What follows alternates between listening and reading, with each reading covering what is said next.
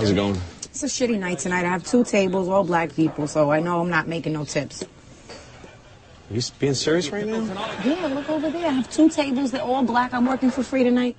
That waitress sized us up in two seconds. We're black and black people don't tip. So she wasn't gonna waste her time. Now somebody like that, nothing you could do to change their mind. No, I, I mean, are you being seriously that racist? What? You don't know they're not going to tip you. Yes, I do. So just because they're black? I've been waiting tables for five years. I never got a tip from a black person, not once. Uh, first of all, I don't believe you. Second of all, that's still racist. I am not racist. Screw you. Well, how much is your leave? You expect me to pay for that kind of service? what? What the fuck is you laughing at, man? What are you talking about? She says black people don't tip. Are you nuts? Niggas don't tip. Everyone knows that. Have you ever waited tables before? No. Then shut up, asshole. Amerie, Ludacris remix. Woo! We sipping on a little Veuve with the orange label. Hershey syrup from your lips to your navel. Head coming off the table, I'm willing and able. And love it when you get mad after then I'm wiping you down with warm rags. I'm rich, how did I do it, man? I'll take them under. It's cause I rolled crack with Ray Charles and Stevie Wonder. So tell me what you need, cause it's so important that I make you feel good like Billy Bob Thornton. Come on.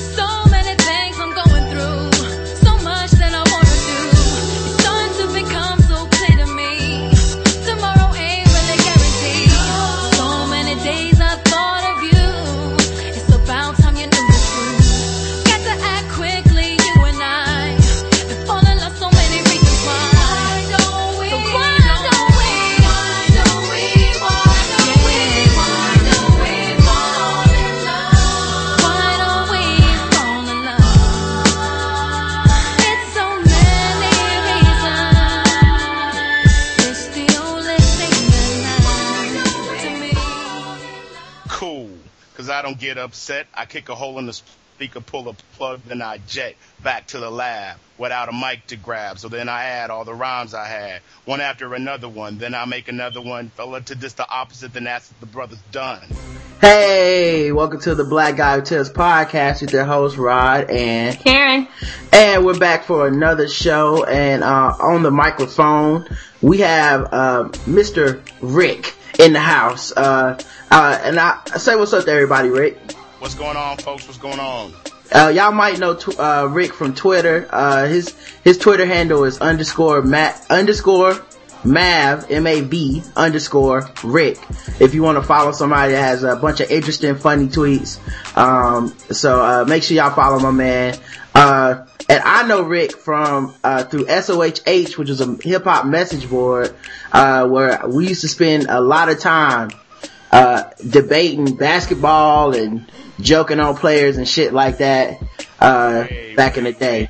We spent way too much time back then. hey, I'll tell you, after that site got hacked, my productivity at work went up through the roof. yeah, I just found other shit to do. Uh, not necessarily work related, but other shit to do. Yeah, that, that, and finding Twitter has has taken the productivity right back down. yeah, my blog got real good after SOHH went down. Like it was updates every week. I mean, I, that was that was my homepage. I mean, and and quiet as it's kept, like that was where I would go to talk sports and to get like sports opinions, good sports opinions. It was very slept on.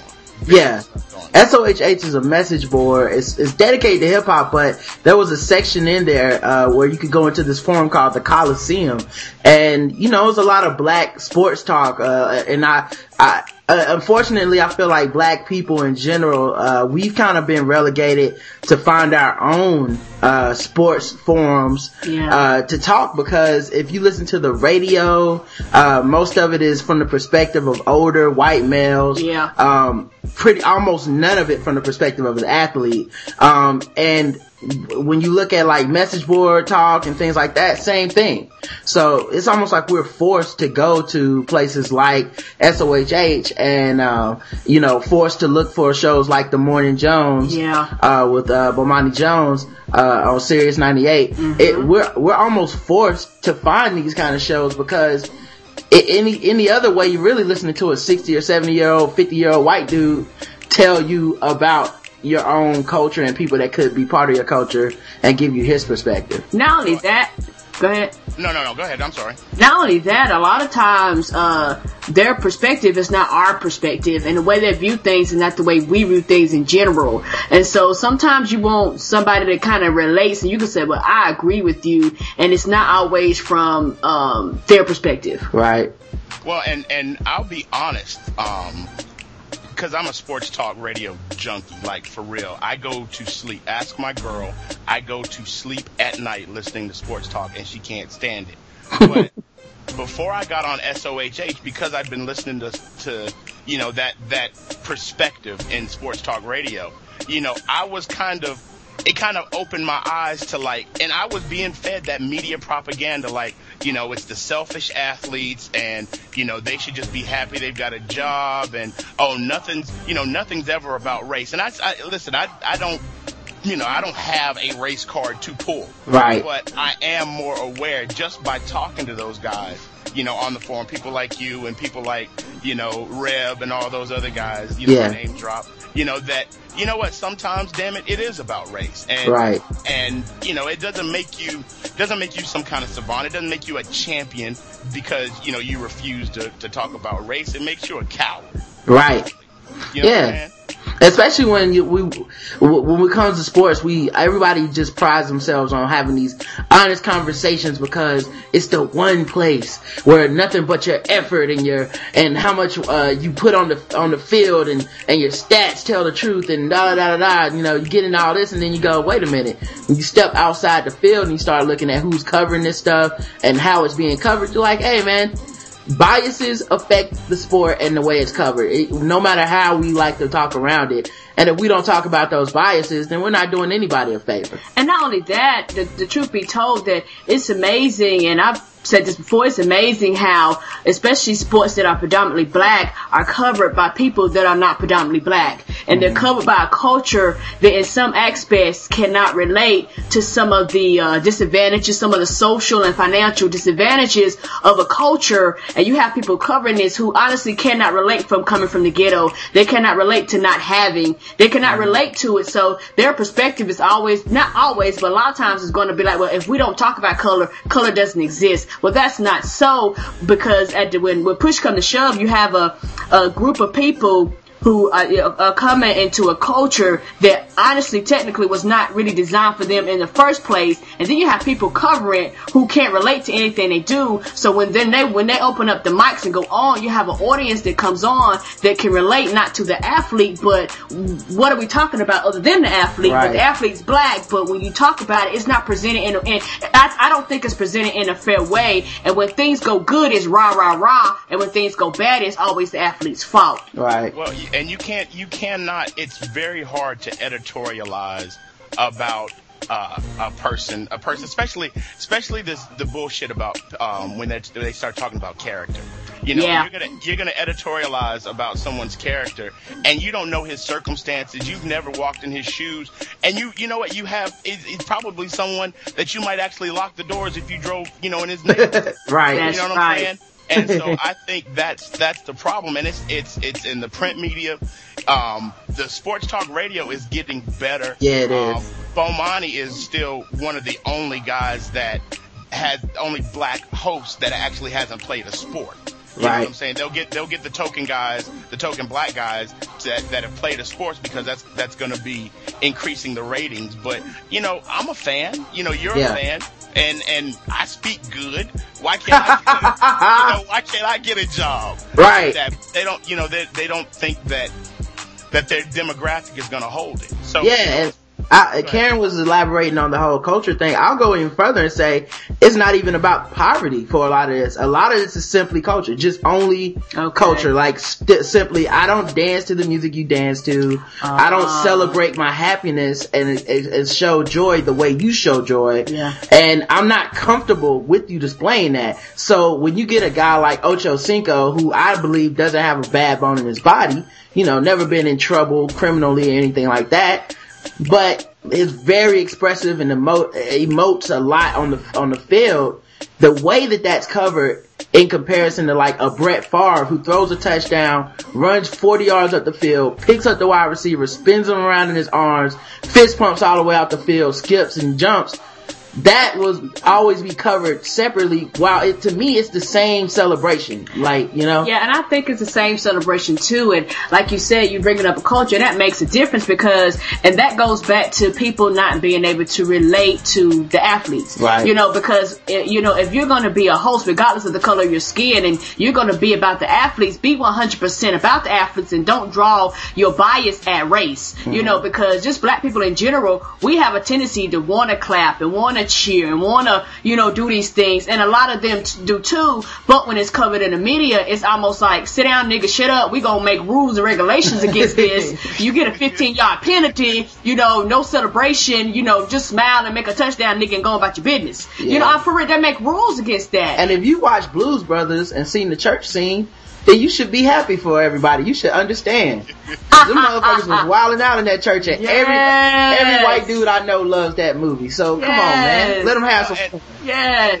And the thing about it is, it's like, and and you're Karen, you're right. It's like both both of y'all are right actually that you know the same the same act can't um, made by a black person or a white person gets different types of, of, of scrutiny or praise, whatever it is. You know, now the NBA is a league of thugs. Right. You know what I'm saying? And, you know, that the brawl, you know, the brawl with the Knicks and the, uh, who was it? Knicks and Nuggets, I think it was.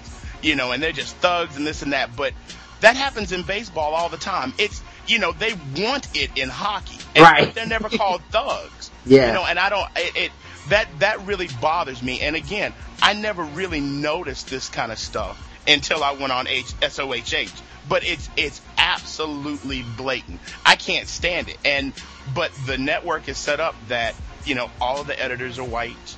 Right. You know, and and so they're just going to let it go. And somebody needs to pull their card and say, listen, nah. You know, let's not have that double standard. Let's keep it 100 for everybody. If, they, if it's wrong over there when a black person's doing it, then it's wrong when a white person's doing it. Right, I agree. Um, all right, and the other thing I want to say uh, that's the longest introduction of all time. But the official weapon of the podcast is the taser, and the unofficial sport of the podcast is, is bullet ball and bullet ball extreme.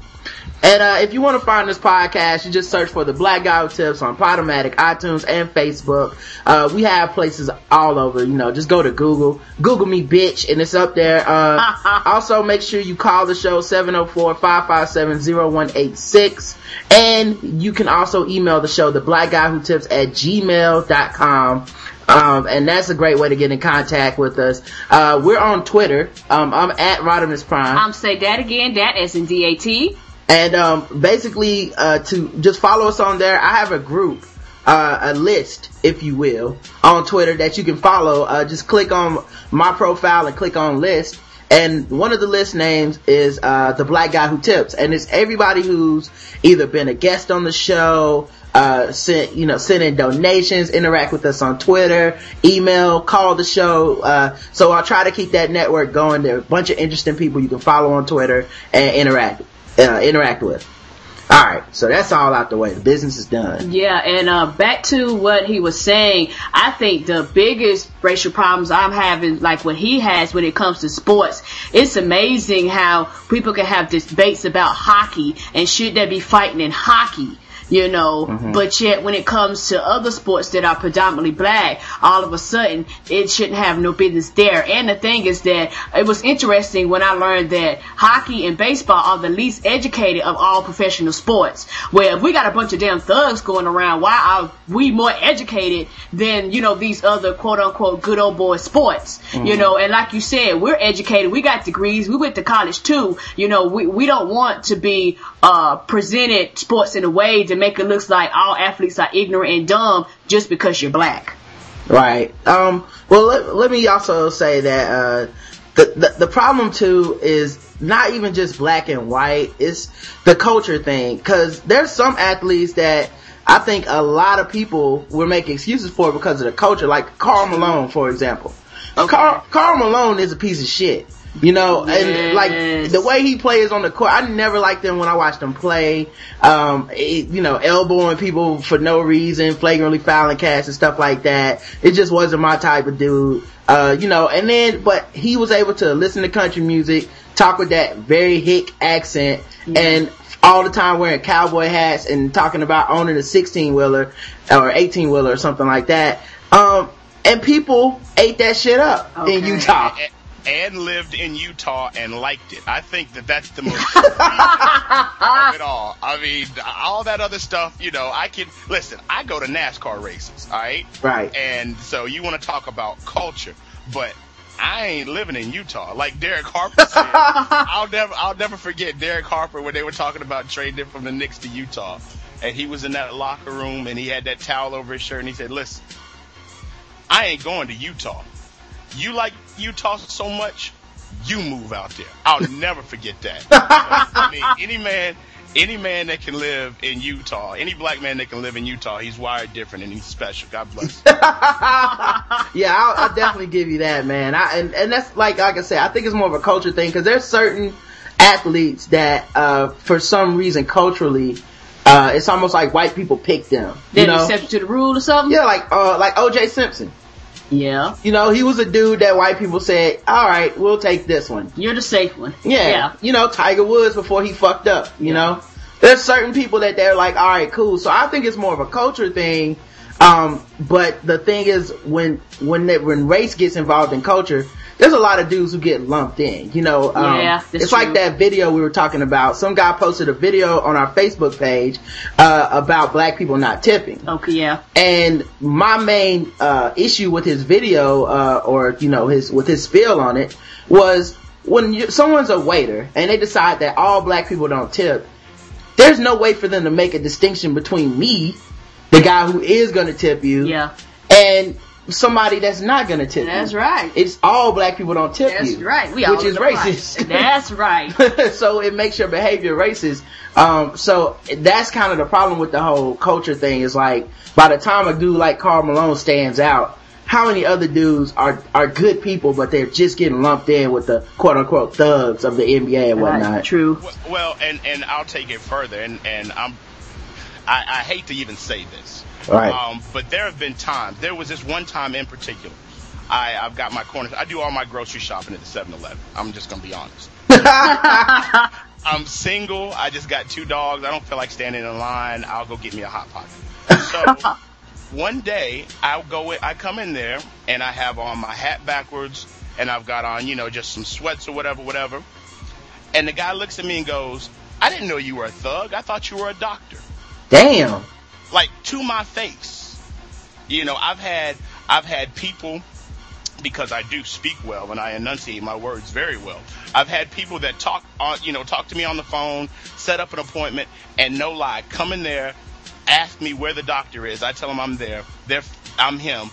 Fill out the paper. I give them the paperwork to fill out, and they walk out of the office. I've had that happen twice. Wow. You know, and that's and that's just because we have preconceived notions. Now, I guarantee in all three of those instances, they'd say, "Well, I'm not a racist. I'm not a racist." Well, Yeah. yeah, you kind of are. Right. You know what I mean? um, and and that's that's what we have to get past. And it's like it's like oh boy said, um, Bo, Bo said, people are more concerned with being called a racist than actual deal, actually dealing with racism.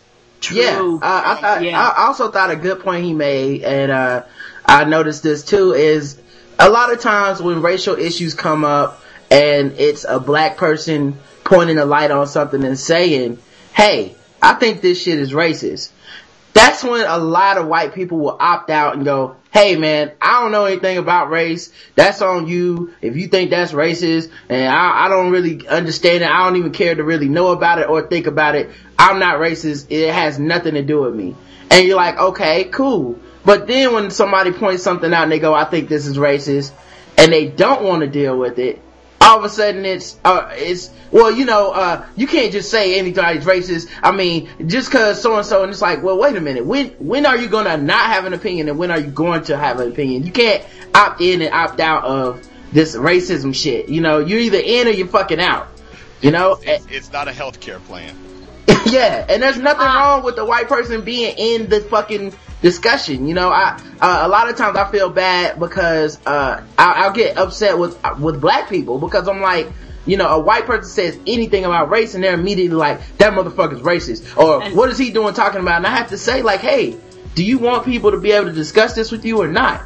That's true. And on top of that, you have to be open uh, minded and be able to hear somebody's opinion, like he said, without automatically assuming that they're being racist. You Right. know, and sometimes there are a lot of white people out there that have valid opinions, that bring up valid issues of race, and that bring up, and sometimes they're even more bolder than black people when it comes to certain things, um, whenever they have certain perspectives. But even black people would just overlook them because it's coming out of a white person's mouth. But it's the same thing for you. You're racist too. Right. Yeah, yeah. It, it- listen, listen. White people do not, uh, you know, have the, the the entitlement card of racism. They're not the only people that can be racist. All right. Right. They- my my mom, God rest her soul, was a racist, racist person. You know, and that's just the way it is. You know, that's just the way she was raised. You know, I love her to death, but she was a racist. And you know, you're not gonna, we're not gonna get past any of this stuff if on both sides we just complete, continue to just to just you know tune each other out, tune the other person out. Oh, you don't you can't you don't know what I'm going through, so you can't talk about it. Well, you know what? Let's get a dialogue. Let's talk. Yeah. about it. You know what Exactly. And what I mean, and how did you get so light skinned and your mom was racist?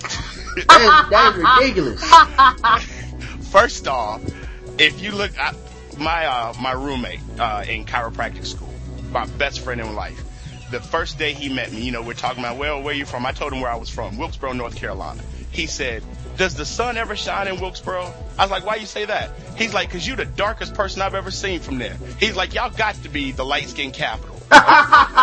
You you must be. I got a no girlfriend where I went to school that was with that was from there, and yeah, she was bright too. Well, and if you look at my, uh, if you look at like go to my family reunion, I am probably one of the darker people that hasn't married into the family. I mean, all, my my dad and mom, all that light skin and them funny colored eyes and that wavy hair, and oh well. I'm, hey, I'm team brown skin, whatever. that and that's another. By the way, that's another thing that gets on my damn nerves too. That whole light skin, dark skin shit. I Yeah. can't stand that, but that's a, probably another topic for another day. yeah, that's- yeah. I, I haven't really discussed that since the '80s. I know. Yeah, right? Like- of course, us light skinned people haven't really been relevant since the 80s. you know, Hey, that's Chris, almost- Brown, Chris Brown and Obama was supposed to bring us back. Chris Brown just screwed it up for everybody. hey, Blake Griffin is trying, man. He Hey. is real hard. Yeah, hey, look here. What do they call him? Blank Griffin? Because of the way he just blank stares everybody. I've been calling him uh, Black Griffin, and it's totally been by accident. I just keep mistyping his first name. People thought I was doing that shit on purpose. It's like, yeah. I'm like, uh, no, don't co-sign that one. you know, what's funny is last year, um, I was playing fantasy basketball and I drafted him in like the eighth round. And then he goes out for the season. And I'm like, you know what? That right there shows me that I should never play fantasy basketball ever again. And you know what? Haven't done it. haven't done it. Not this year. And, and every time I watch him play, I'm like, you know what? I could have made the playoffs. I, I finished dead ass last. So, Cold turkey. yes, easily. I'll quit you. All right, man. So, um, Rick's been having a time, and I haven't even asked him and got all into his business because I said, let's do this just with just me and Karen in the room and just keep it between us. You know, like there's no need to put his business in the street. No, this is a personal conversation between us and Dr. Rick, and we're gonna light the candles for you and change the mood so we can set the atmosphere. so, um, well, what's been going on, Rick? Man, these ladies been giving you trouble. Oh man, I swear for God, man. And and you know what? I'm gonna talk to y'all because at least it saves me 90 bucks an hour from having to go to Dr. Ostrowski and take my problems. But uh, but no, it was just you know what? It seemed like I was having a problem with every woman in my life. You know, my girlfriend, um, my secretary. Um, I have a contract, and and I'm gonna put this to you, to you guys, you know, and and let y'all decide how I should handle this. All right. I feel like I feel like I'm calling Dr. Drew. Um, so, so I've got a uh, I've got a homegirl that I went to chiropractic school with, you know, and um, she was trying to, you know, get get into to practice and all that stuff, and she wasn't happy where she was practicing and whatever, whatever. I was like, listen, I've got some extra space in my office.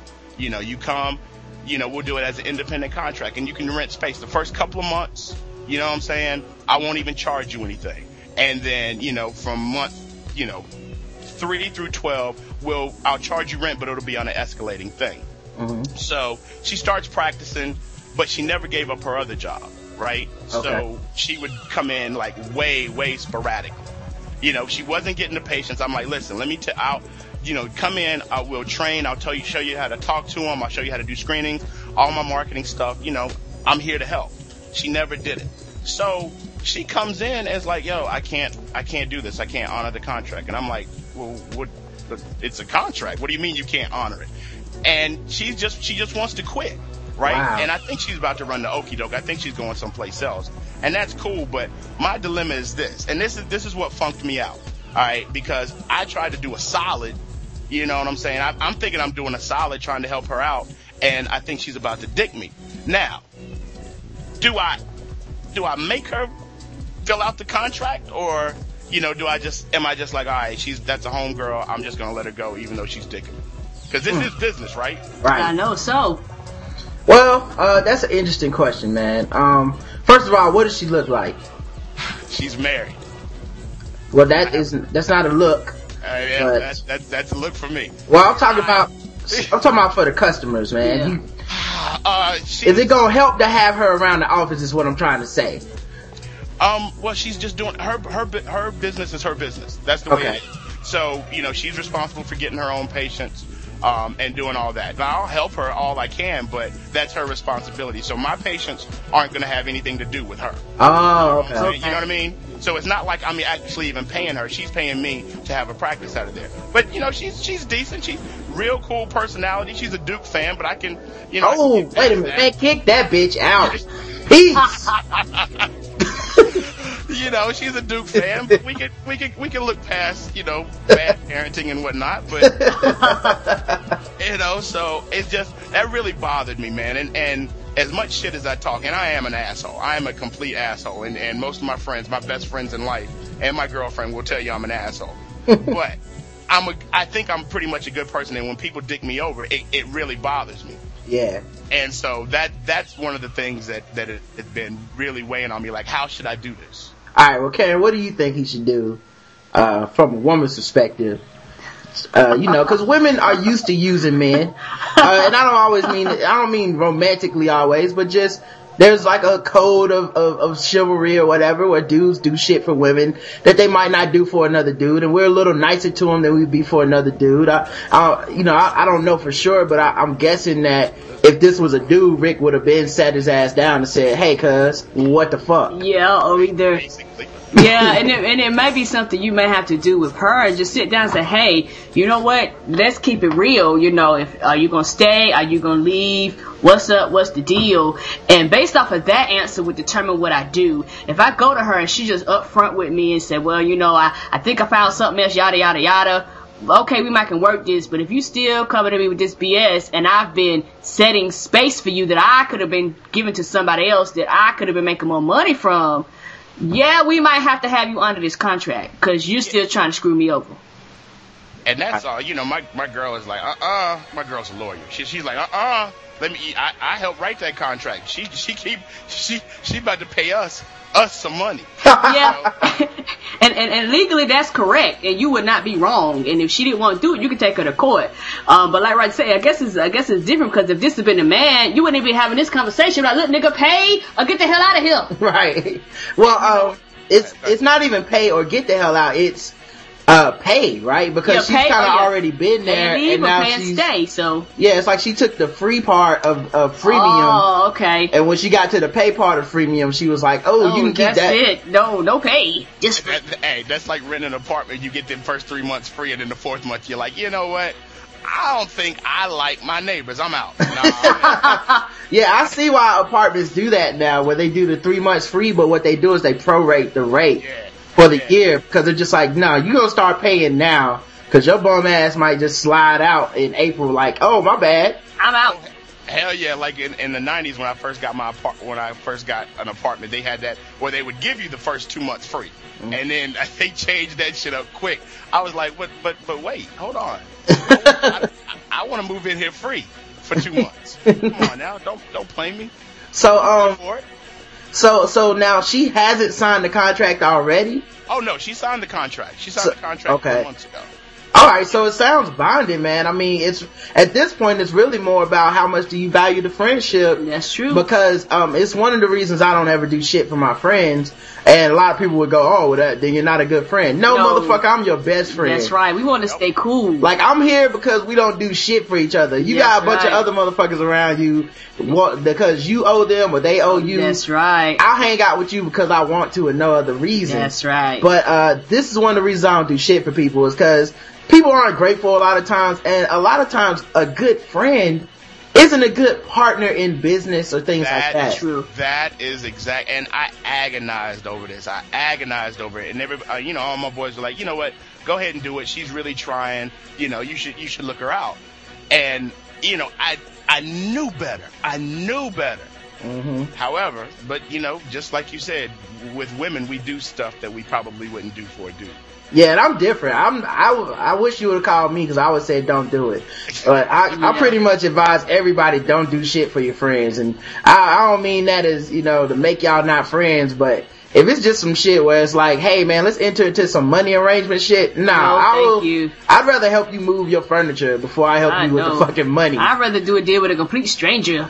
yeah, yeah. Yeah, that way I can write your ass off when we can go about our business. That's a great point. Honestly, uh, it I do prefer doing business with strangers Yeah. simply because of the fact that I'm cynical and I'm believing it might not go well. And when we get to the fuck you part of the agreement, I want to be able to go all in and be like, yeah, fuck you, motherfucking piece of shit. I'm not dealing with Yeah, this. and everybody can break and pay fines and pay fees and lawyer up and it's all good. Yeah. Well, mm-hmm. well, see, here's here's the thing, though. I am really good about cutting a motherfucker off. All Right. So I have no problem. Like, like I, I don't want to be that dude to be an asshole. Like, you know, to take money that somebody might not have.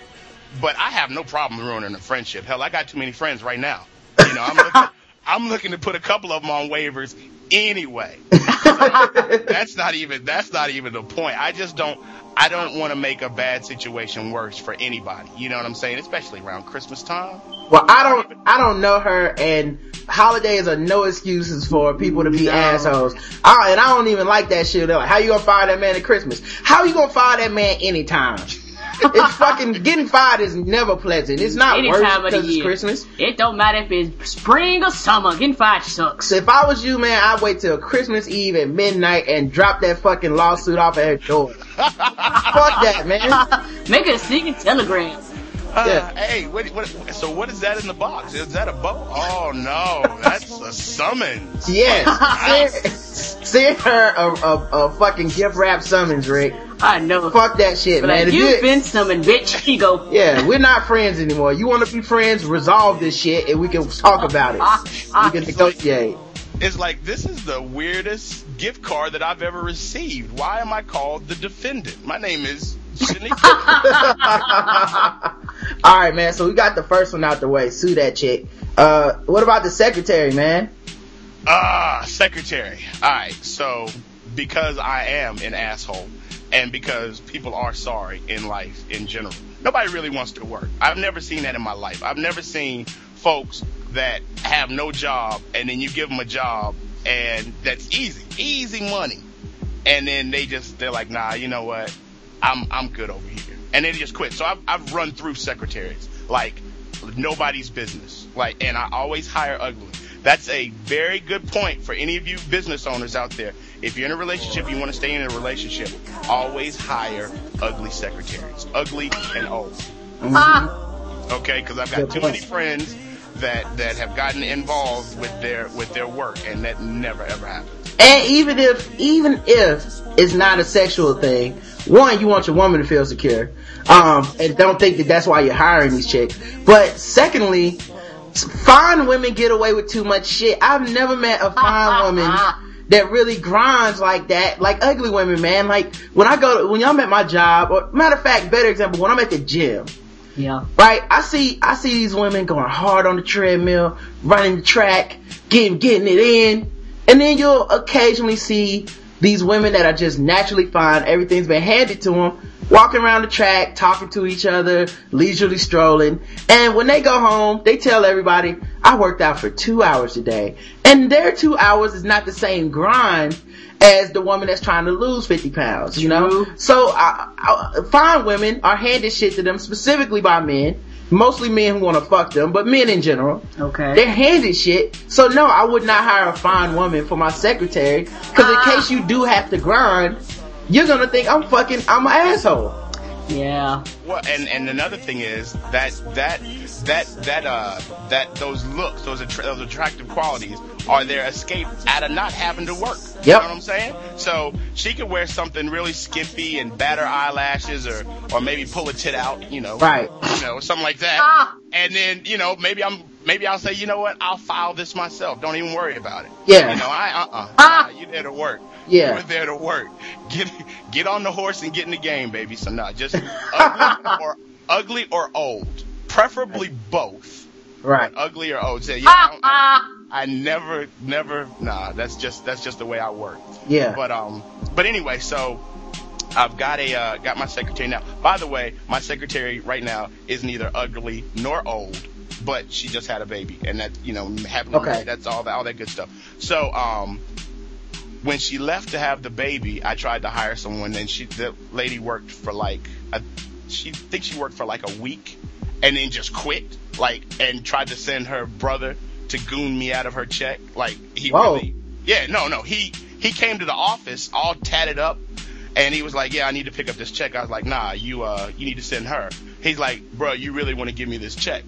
And I looked at him and I said, "You really want to get the fuck out this office?" and and this was after hours, like I had already you say- closed. It was just it was you just me say, and uh, him. did, Rick, did you say, uh, I thought you were a doctor, not a thug? No, and, and so and so he looked at me. He's like, "Oh, it's like that." He's like, "Oh, you gonna be like that?" I was like, "You stick around here, it could get worse." And he walked out. I don't think he was expecting me to be like that. All right. I guess he expect Yellow Brothers to be scary. He had on, well, he walked in, Rick had on the backward baseball cap, the jogging pants. Oh, And it he's- was after hours. Yeah, he's That's like, is this even uh, office? What the fuck is going on in here? ah. He actually, he's like, Where, "Where's the doctor?" I'm him. No, you ain't. Come on. Yeah, come on, come on, bro. Seriously, uh, let me talk to the doctor. Where, where the hidden camera at? Where that? Come on. So she tried to get her brother to strong arm you for her last check. Strong arm me like some old Sal and Vito shit.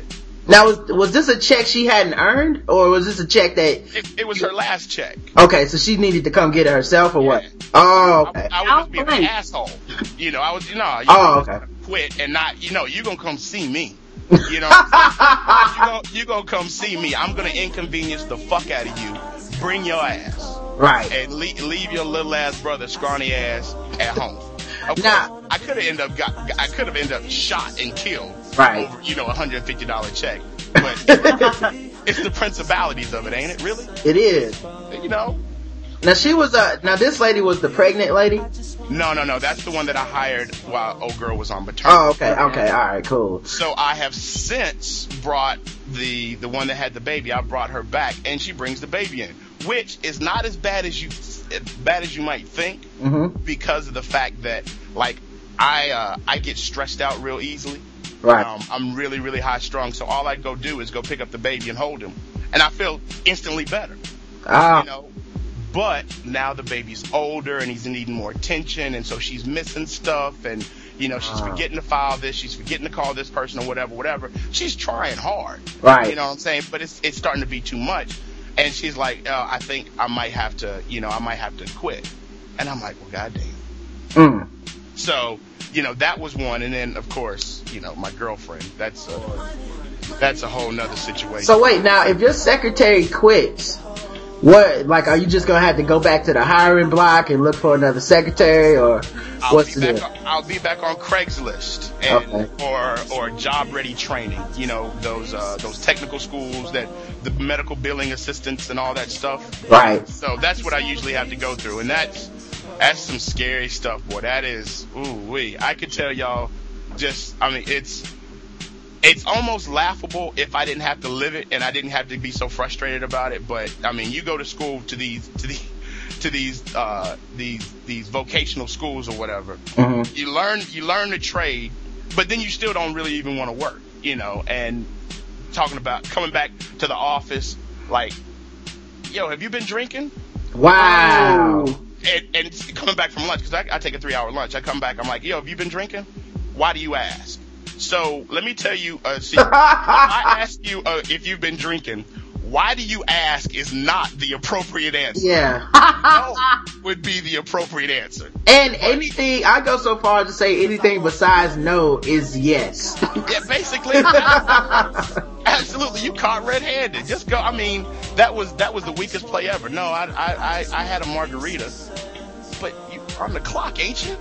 Come Yeah. on now. So yeah, it's it's it's a trying time, my man. It's a trying time, but it's fun. Man, secretary is like my dream job. You know, like if I could do that and still make regular money and be respected like a real employee, I'd do that shit in a heartbeat. I know it's so. I'm envious of the secretary. The least amount of responsibility, you know, like just give me money and let me answer the phone and shit. I'm cool with that. Me too. I'll be over here working on my podcast itinerary if you need me. I, that's right. Like fuck that. and and that's the thing. Like I appreciate all the work they do because listen, I don't I don't like doing it, you know. And if I'm the one that has to do it, the office goes to shit. So I respect the hell out of secretaries. Always tell them thank you, you know. Always tell them I appreciate them or whatever, whatever. Because I know I don't want to do it, you know. Right. So I'm trying to. If you do a good job, I'm trying to keep you as long as possible. And it seems like a good secretary is basically going to leave no matter what because people that are good at being a secretary would in, in would definitely be better at some be good at something else too. True. Because all the skills it takes to be a good secretary are shit that it takes to be a good good at any job. That's true. You know, those skills travel. You know? Yeah, they- and that's the that's the thing as far as you know as far as having to go through so many employees you know it's not like in seventh grade they asked little susie what she wants to be when she grows up and she's like uh, i want to work the front desk at a chiropractic office nobody ever wants to say that Right. you know no, so you're, Ah. you're up you're the, the the clientele the the applicants that you're searching for are not always going to be the best so there's going to be Yeah. turnover there's always going to be stuff like that but if you can get a good one man they are worth their weight in gold Yeah, I agree, man. I agree. Every place I've worked that had a good uh, administrative assistant or secretary or whatever, it's always been like uh, a place that went that functioned well. You know, like the entire office.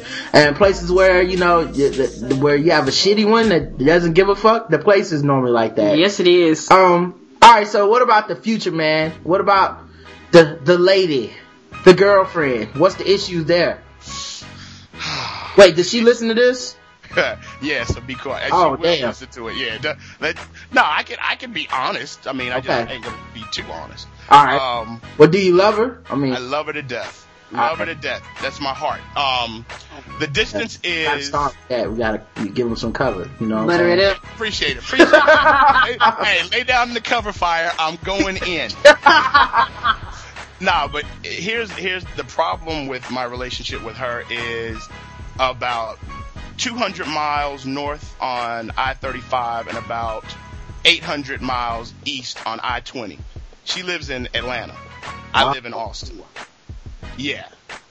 And we've been dating for eight years. Wow, Wow. that's pretty good.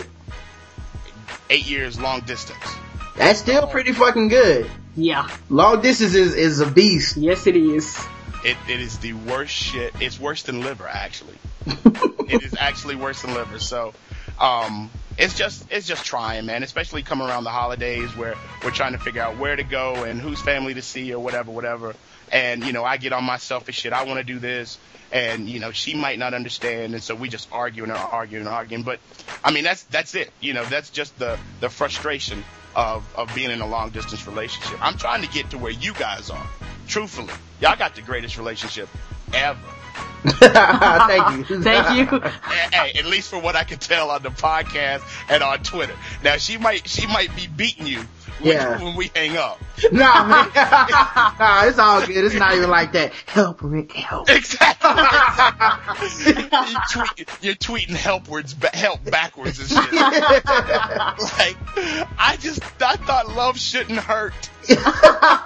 Taking uh twit pictures with black eyes and shit. exactly. But she said she loves me. Yeah. She only does it. Next time I'll make it right. I promise. Yeah, save me. um. So, all right, man. So, uh, you're trying to now. you're trying to move? Is that what you're trying to do, or you just trying to uh have her move? Like, is that a discussion y'all have all the time, or is that one of those things you guys decided, fuck it, that ain't gonna work? Oh man, do we have it all the time? Yeah, we've had it. We've had it a couple of times. Now, um, it, it's hard. It's, Yeah. it's complicated because I own this business here. She has her own practice in Austin, in, in Atlanta. Mm. Um, and so that's, that's really, that's really the crux of it. You know, I can't, it's kind of selfish of me to ask her to move here and start over. And it's kind of selfish of her to ask me to move there. So, but somebody's got to do something Right. you know, because this shit ain't just ain't gonna work, you know, otherwise. So Now, have you tried telling her that you don't want to move to Atlanta because every brother that goes there turns into like the fucking biggest pimp of all time? Big player. apparently, player. apparently, pussy is falling out the trees in Atlanta. It's They ridiculous. Shaking them hard. Like, you can try that argument. you know, I lived in Atlanta for seven years, right? So See? she, she, yeah, so you know. yeah, it's uh, Atlanta's Atlanta's not a good place to be if you don't want to be single. Right. You know what I'm saying? It's uh, and they're so aggressive. That's the thing about Atlanta women; they are so very aggressive.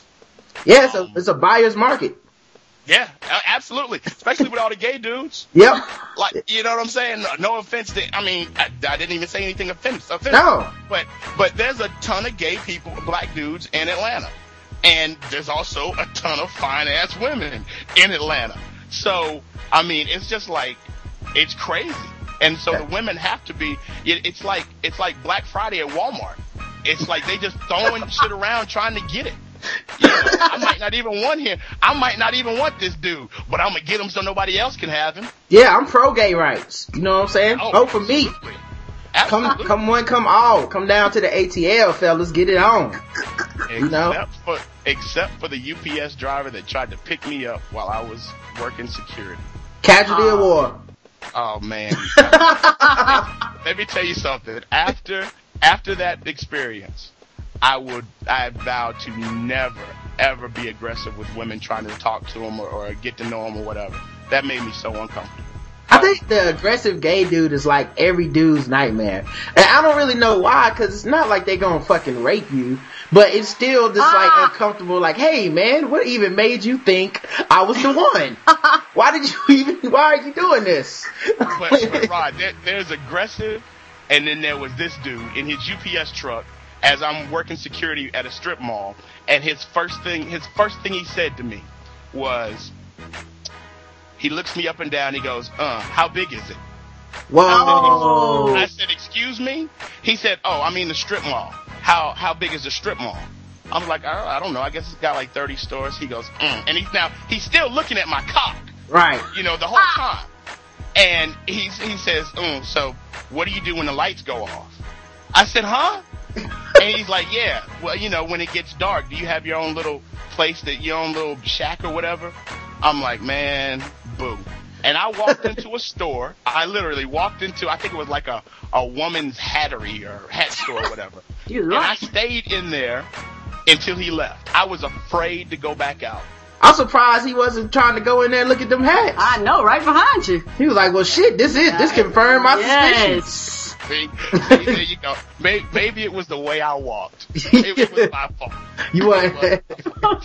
I'm just, hey, I know this, I know you weren't doing this, but I'm just picturing Rick in like a security uniform, but with like the, you know how the shirt is untucked and it's like a button up, but with it, with it tied up, like so it shows his mid rib and like swinging a baton and shit and like, and then be like, why is this dude fucking with me? Yes. Hey, just holding the baton, just stroking it up and down. like, What's happening? yeah, dude, why are you tripping like this? I got a girlfriend, damn. for real. It's not like I'm gay or anything. Yeah, dude, like oh, man, teasing. Man, but I, I, it's funny though, cause I never think of, uh, gay dudes as being like really aggressive, but I guess there has to be some gay dudes that are just like, don't take no for an answer, cause I know niggas that don't take no for an answer. That's true now. They're, they're, they're dudes, man. They're, they're Yeah. absolutely dudes. And, and so if, if guys, guys are hunters. And so some are very aggressive hunters. Some are, you know, some wait back and attack and others just pounce. And so that's, you know, that's instinctual, whether they're trying to get men or women. I just, I just wasn't comfortable. I'll Yeah. be honest, I wasn't comfortable. And I, I would rather he not ever do that to me again. So, um, are you and your girlfriend discussing what you guys are gonna do for, uh, Christmas and stuff this year? Yeah, yeah, we're uh that was the crux of the argument, but um but uh yeah, I'm going to uh we're going to we're going to spend Christmas with her family and then I'm getting on the road and heading up to North Carolina to um to hang out with my pops and and see some folks. I might even come through Charlotte and holler at you, brother. Alright, that's what's up. Last time, uh, Rick came to Charlotte, uh, this, uh, I had to go in and work at the Y, uh, because the dude called out, which is so fucking random. And honestly, I, the entire time I felt like it was gonna happen. The entire time I'm like, yeah, Rick, well, you know, if you get here, just let me know. Cause, you know, I, I, I never really make a whole lot of plans in advance. Yeah. But I did owe the dude because he covered for me before multiple times in the past, and I still had that feeling like I guarantee something's gonna go wrong. Aw. Something's gonna go wrong. And the fucking day that uh it was a Monday, the day that Rick was like, "Hey man, I'm in town" or whatever, I was like, "Well, guess who sent me a text message and said, come on in and work for me." Aw. So it was just I don't know. we won't but- have that problem this time. Yeah, we'll get it together. I, I'll tell you what, you missed my old ass sisters getting drunk and dancing. They came all the way from from uh, Raleigh just to hang Ah. out with me for a little while, and I put them on those uh, Mexican martinis. and let me tell you, Ah. that that was a show. I'm glad. Actually, I'm glad that you didn't come because that would have given you, com- that would have given you comedy for at least three months because I still laugh. Well, um, next time for sure, dude. We'll figure something out, man. We will. Um, now, um, what did y'all do last year for Christmas? What did we do last year? I think um I always go back to Atlanta because I I don't have any family here, so um Okay. we I, we did Christmas at her place somehow, and then went to my dad's place. Oh, she went with I mean- your dad's place. Yeah, yeah, yeah, yeah. The only reason we're not going this time is because I'm going to um I'm going to be hanging out with my friends. I'm going to see some of my you know li- some of my line brothers and and check some people out. You know, while I'm in in you know in North Carolina or whatever. So ain't you know ain't no need for her to come up for all that. You know all that traveling. Right, And yeah. plus, you know, like to have me a guys' night out. It's the fellas. perhaps. Yeah, yeah. nothing with that. yeah. So, and and you know, it, it gets to be one of those things where it's like, you know, I don't want it to be, want it to seem like I don't want to spend time with you. You know what I'm saying? I, I cause I do, cause we don't Right. have a lot of time. But at the same time, you know, I kind of want to, kind of want to kick it with the boys. Yeah, For you definitely, you definitely don't want to bring your girl to a kicking with the boys type event. No. Like that shit is so lame. First of all, none of your boys like that shit. No. Number one. Two, your girl doesn't really like that shit. And I've noticed, I've noticed this a lot with couples. And, you know, I guess, you know, especially when you meet later in life, you know, couples, they just kind of get used to this shit. But the guy or girl who always wants to kick it with you when you go out, they don't trust you. That's right. Like they don't fucking Yep. trust you. If they, if you're like, I'm going to watch football for seven hours at the bar, and your girl is like, I don't know how to explain what a first down is, but I know that chicks go to the bar, so I will be there for seven hours, miserable. You need to go ahead and leave, man. It ain't gonna work. No, it's not. And, and I know what a first down is. So when I go to the bar with Roderick, I strategically set my ass between two dudes that both play fantasy football so we can high five when somebody touches goes a touchdown. Cause if I make the error to sit on the edge by myself, I get some drunk dude, some drunk girl, I'm sorry, that wants to sit there five hours and talk about her boyfriend. I don't want to hear that shit. Adrian Peterson is going, bitch, get out my face. They do that a lot, man. Where it's Oh. like they'll come to they'll come to Karen and try to like Yes. talk about you know like emotional movies and shit and books and shit that has nothing to do with football. And I just look at Karen's face because she's just sitting there like I'm trying to watch the fucking game. Yeah, and so at first I never understood, you know, why Roger would say that. But then I understood once I started playing fantasy football, I try to be really, really nice. But deep inside, I'm yelling, bitch, leave, leave, take your ass home. Can't you see? It's 50 TVs and I'm not staring at one of them. I'm staring at your ugly ass. oh, I'm sorry. Uh, but when you've got a woman that, that likes sports, you're winning, man. Like today, Yeah. my girl was at the Eagles bar, you know, rooting on the Eagles, going crazy. I told you, we I took her to a game at Dallas, and when the Eagles came on the field, she started crying. She literally started crying. That's how much she loves the Eagles. Yeah, well, And so, the the thing is though, like with with her loving the Eagles like that. Um, now you're not an Eagles fan, right? nope. Y'all are y'all gonna have beef in the house? Nah, I, I mean, listen. I understand that being an Eagles fan is a lot like being a Mets fan. You know, you get Right. excited and then you get disappointed. Exactly. So I'm, I actually feel sorry for her for being an Eagles fan. So, no. I mean, I, I do. I feel, I feel really sorry for her. You know, but you know, you can't. Again, that's that whole bad parenting thing. You know, you Yeah. can't do nothing about it. As long as she's not a Duke fan, you know what I'm Right, saying? exactly. I couldn't care less. You know, well, Alright. be an Eagles fan. Well, look, man, it's good that y'all working it out. And while I was thinking about it, it's like basically, uh, you're like Scrooge. You know, right now dealing with all this Christmas drama. You got the ghost of the past, which is your friend that you that's giving you drama at the at the at the workplace, and that's since she's been your friend in the past. You know what I'm saying? That's the only reason that you're having these issues. Because if she was just a stranger, you would have been kicked the ass to the curb and said, "Give me my fucking money." That's right. Then you got your, your problem of the present with your secretary who may or may not be able to help. So, you know, she's considering quitting. So you got your ghost of Christmas present and ghost of Christmas future with your girlfriend. You know, cause you want her to be around. You want to have a future with her. So you got all three of the Scrooge things going right now. Boy, you put a hell of a button on that. That was that's pretty damn impressive, Rod. That Thanks, was man. Top of the. Rod the professional. God damn. I might have to write that. I'm gonna write that in my journal later on tonight. All right, man. So let's let's get into the uh, actual podcast. I didn't. I'm glad we talked about all this shit because I didn't have very many random thoughts between last show and this one.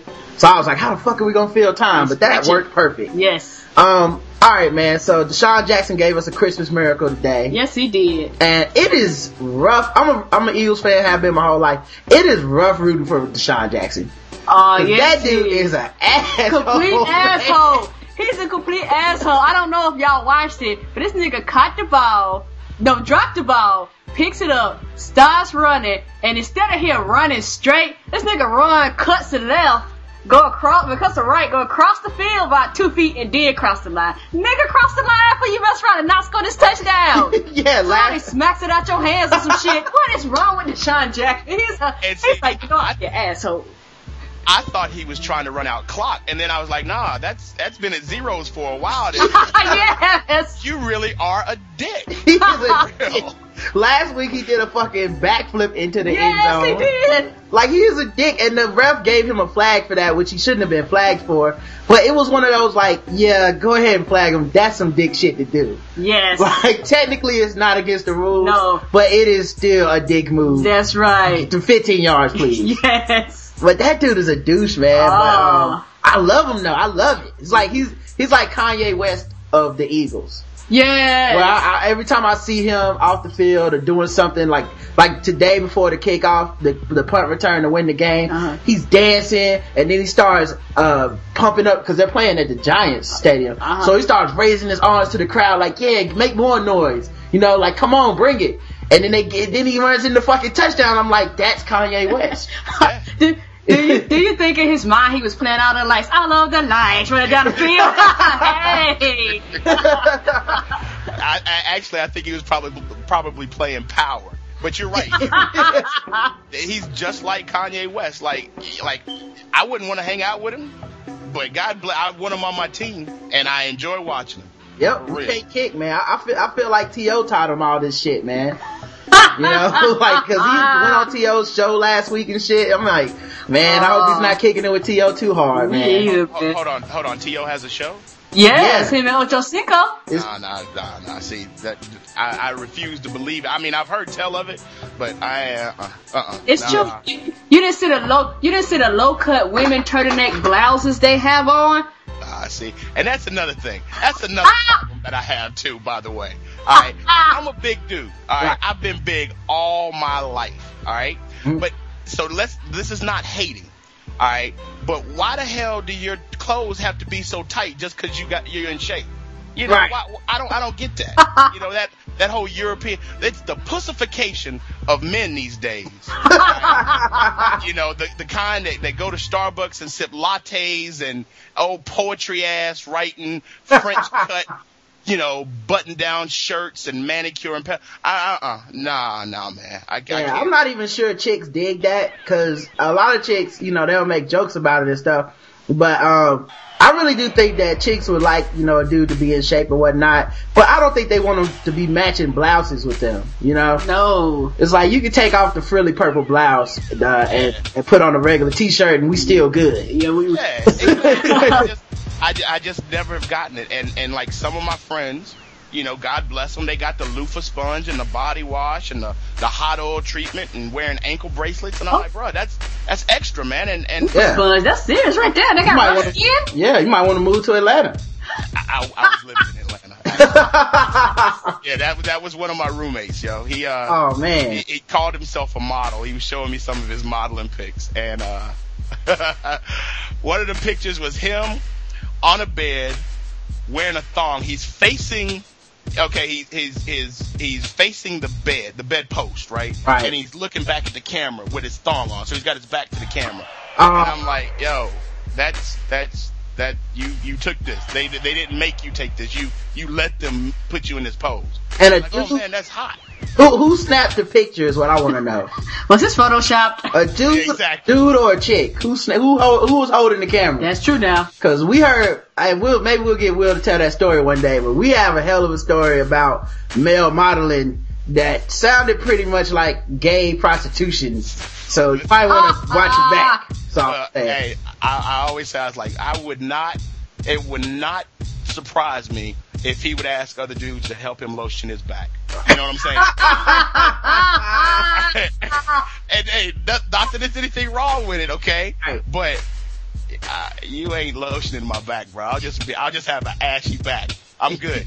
He's like, how big is it? The, the bottle of lotion. out of the gutter. How big do you need it to be, boy? Alright man, so uh speaking of uh of no homo, uh we're going on Yeah Right Radio on Tuesday. Yes, we are. Uh and uh basically at five o'clock you can go to Blog Talk Radio, uh search for uh Larian or search for Yeah Right Radio and we should be on there at 5 p.m. and we're gonna be taking live calls on the air um for the first time ever. Yep. Um, and uh, you should be able to find the number by going to Blog Talk Radio search for Larian or search for Yeah Right Radio. And, uh, you know, give us a call. You want to talk to your favorite people, uh, on the air. Um, alright. More random thoughts. Why do people get off on telling people over the internet that they aren't friends? Like, isn't it possible to make friends over the internet? Like, I'm not saying everybody, like I tweeted as a joke the other day, everyone on the internet is my friend. Because I've never seen anyone say that. So, we're not under the assumption that we are friends, like just because we met on the internet. True. But I wouldn't go and say it's impossible to make a friend over the internet. That's true too.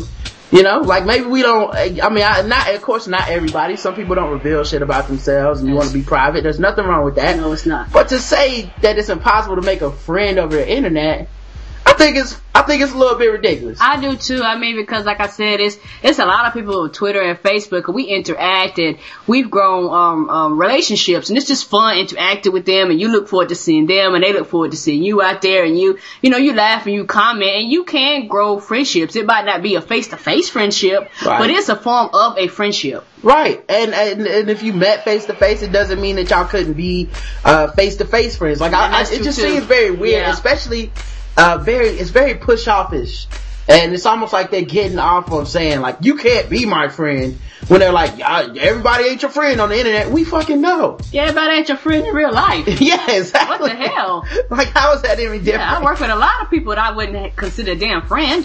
Yeah, The, exactly. it- the internet has it, it's funny, man. Like I'm I'm a nerd. Like I'm on message boards. I'm on Twitter. I that's that's kind of my break from reality, and I enjoy the shit out of it. And there are, you know, I do believe that there are people that I've made friendships with, you know, on on the internet, and that I've actually seen out in real life. Hell, you know, Pizzle from Twitter, you know, came out to my girlfriend's party that um on uh, Labor Day and hung out. You know what I'm saying? So. I think that absolutely you can. Now you got to be careful.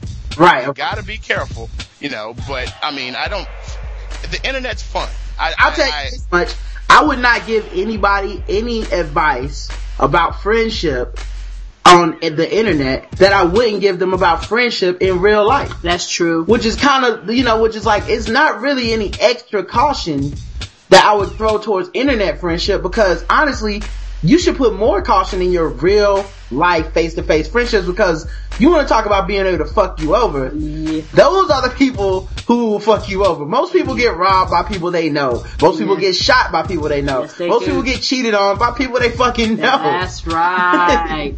so, you know. it's it's it's a lot less dangerous to have that call somebody a friend on the internet and that you're never gonna ever actually see in real life than this dude that's you know asked to borrow you know fifty dollars. You know what I'm saying? You, you've lost a lot more from from your homeboy that you know ain't you ain't never gonna get no money back from. Yeah, exactly, man. So, um, uh, the other thought I had today, or well, a while back, whatever. Uh, scat porn. The title of scat porn is very misleading. What is that? Uh, scat porn is porn that is based on taking a shit on people. Oh! Yes, mm, exactly, exactly. Now, before I told you that, what would you have thought scat porn was? I, like a scratch porn or having sex with cats. I don't know. what? That's way worse. you talking about scat? I said scat, not cat porn. I was thinking about maybe somebody playing a banjo or whatever the hell Scatman Crothers used to play. You know, over off on the side and the woman's getting off to that. Uh, but anyway. Like, has anybody ever downloaded scat porn expecting like some jazz medley and some impromptu, like, vocals? dance in the background or something? Yeah, like do it, do do do, like that type of shit. Yes. And then they got they got it. It was like, why are these people shitting on each other? Like, See, but- see, but my thing is this: Why do people download porn? Why don't? I mean, it's so much easier to stream it. yeah, oh yeah, or streaming. However you found the scat porn, like you see a title it says scat porn, you click on that, and then you see it and you go, wait a minute, there's no instruments in this. Oh. Now later, later tonight, you're gonna have me on my favorite internet porn streaming site, and I'm gonna be looking under the fetishes for scat. Yeah, Thanks, thanks, Rod. I appreciate that. Hey, I, this is what I do for people, man. I, I, I did not, and and you know what? I will avoid it. Thank you.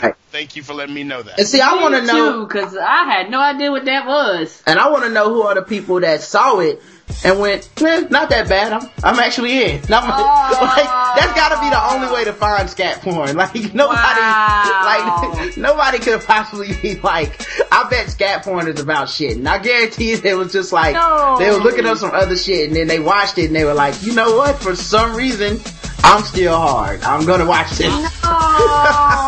Oh, I'm really mad that nobody told me what two girls and, a, and one cup was about. Like nobody, they just said, "Oh, that's that's terrible." And of course, somebody says it's terrible, you're gonna be like, oh, "Let me let me see how terrible it is." But nobody ever gave a description. Right. So I googled it, and I was like, "You got to be fucking kidding!" me."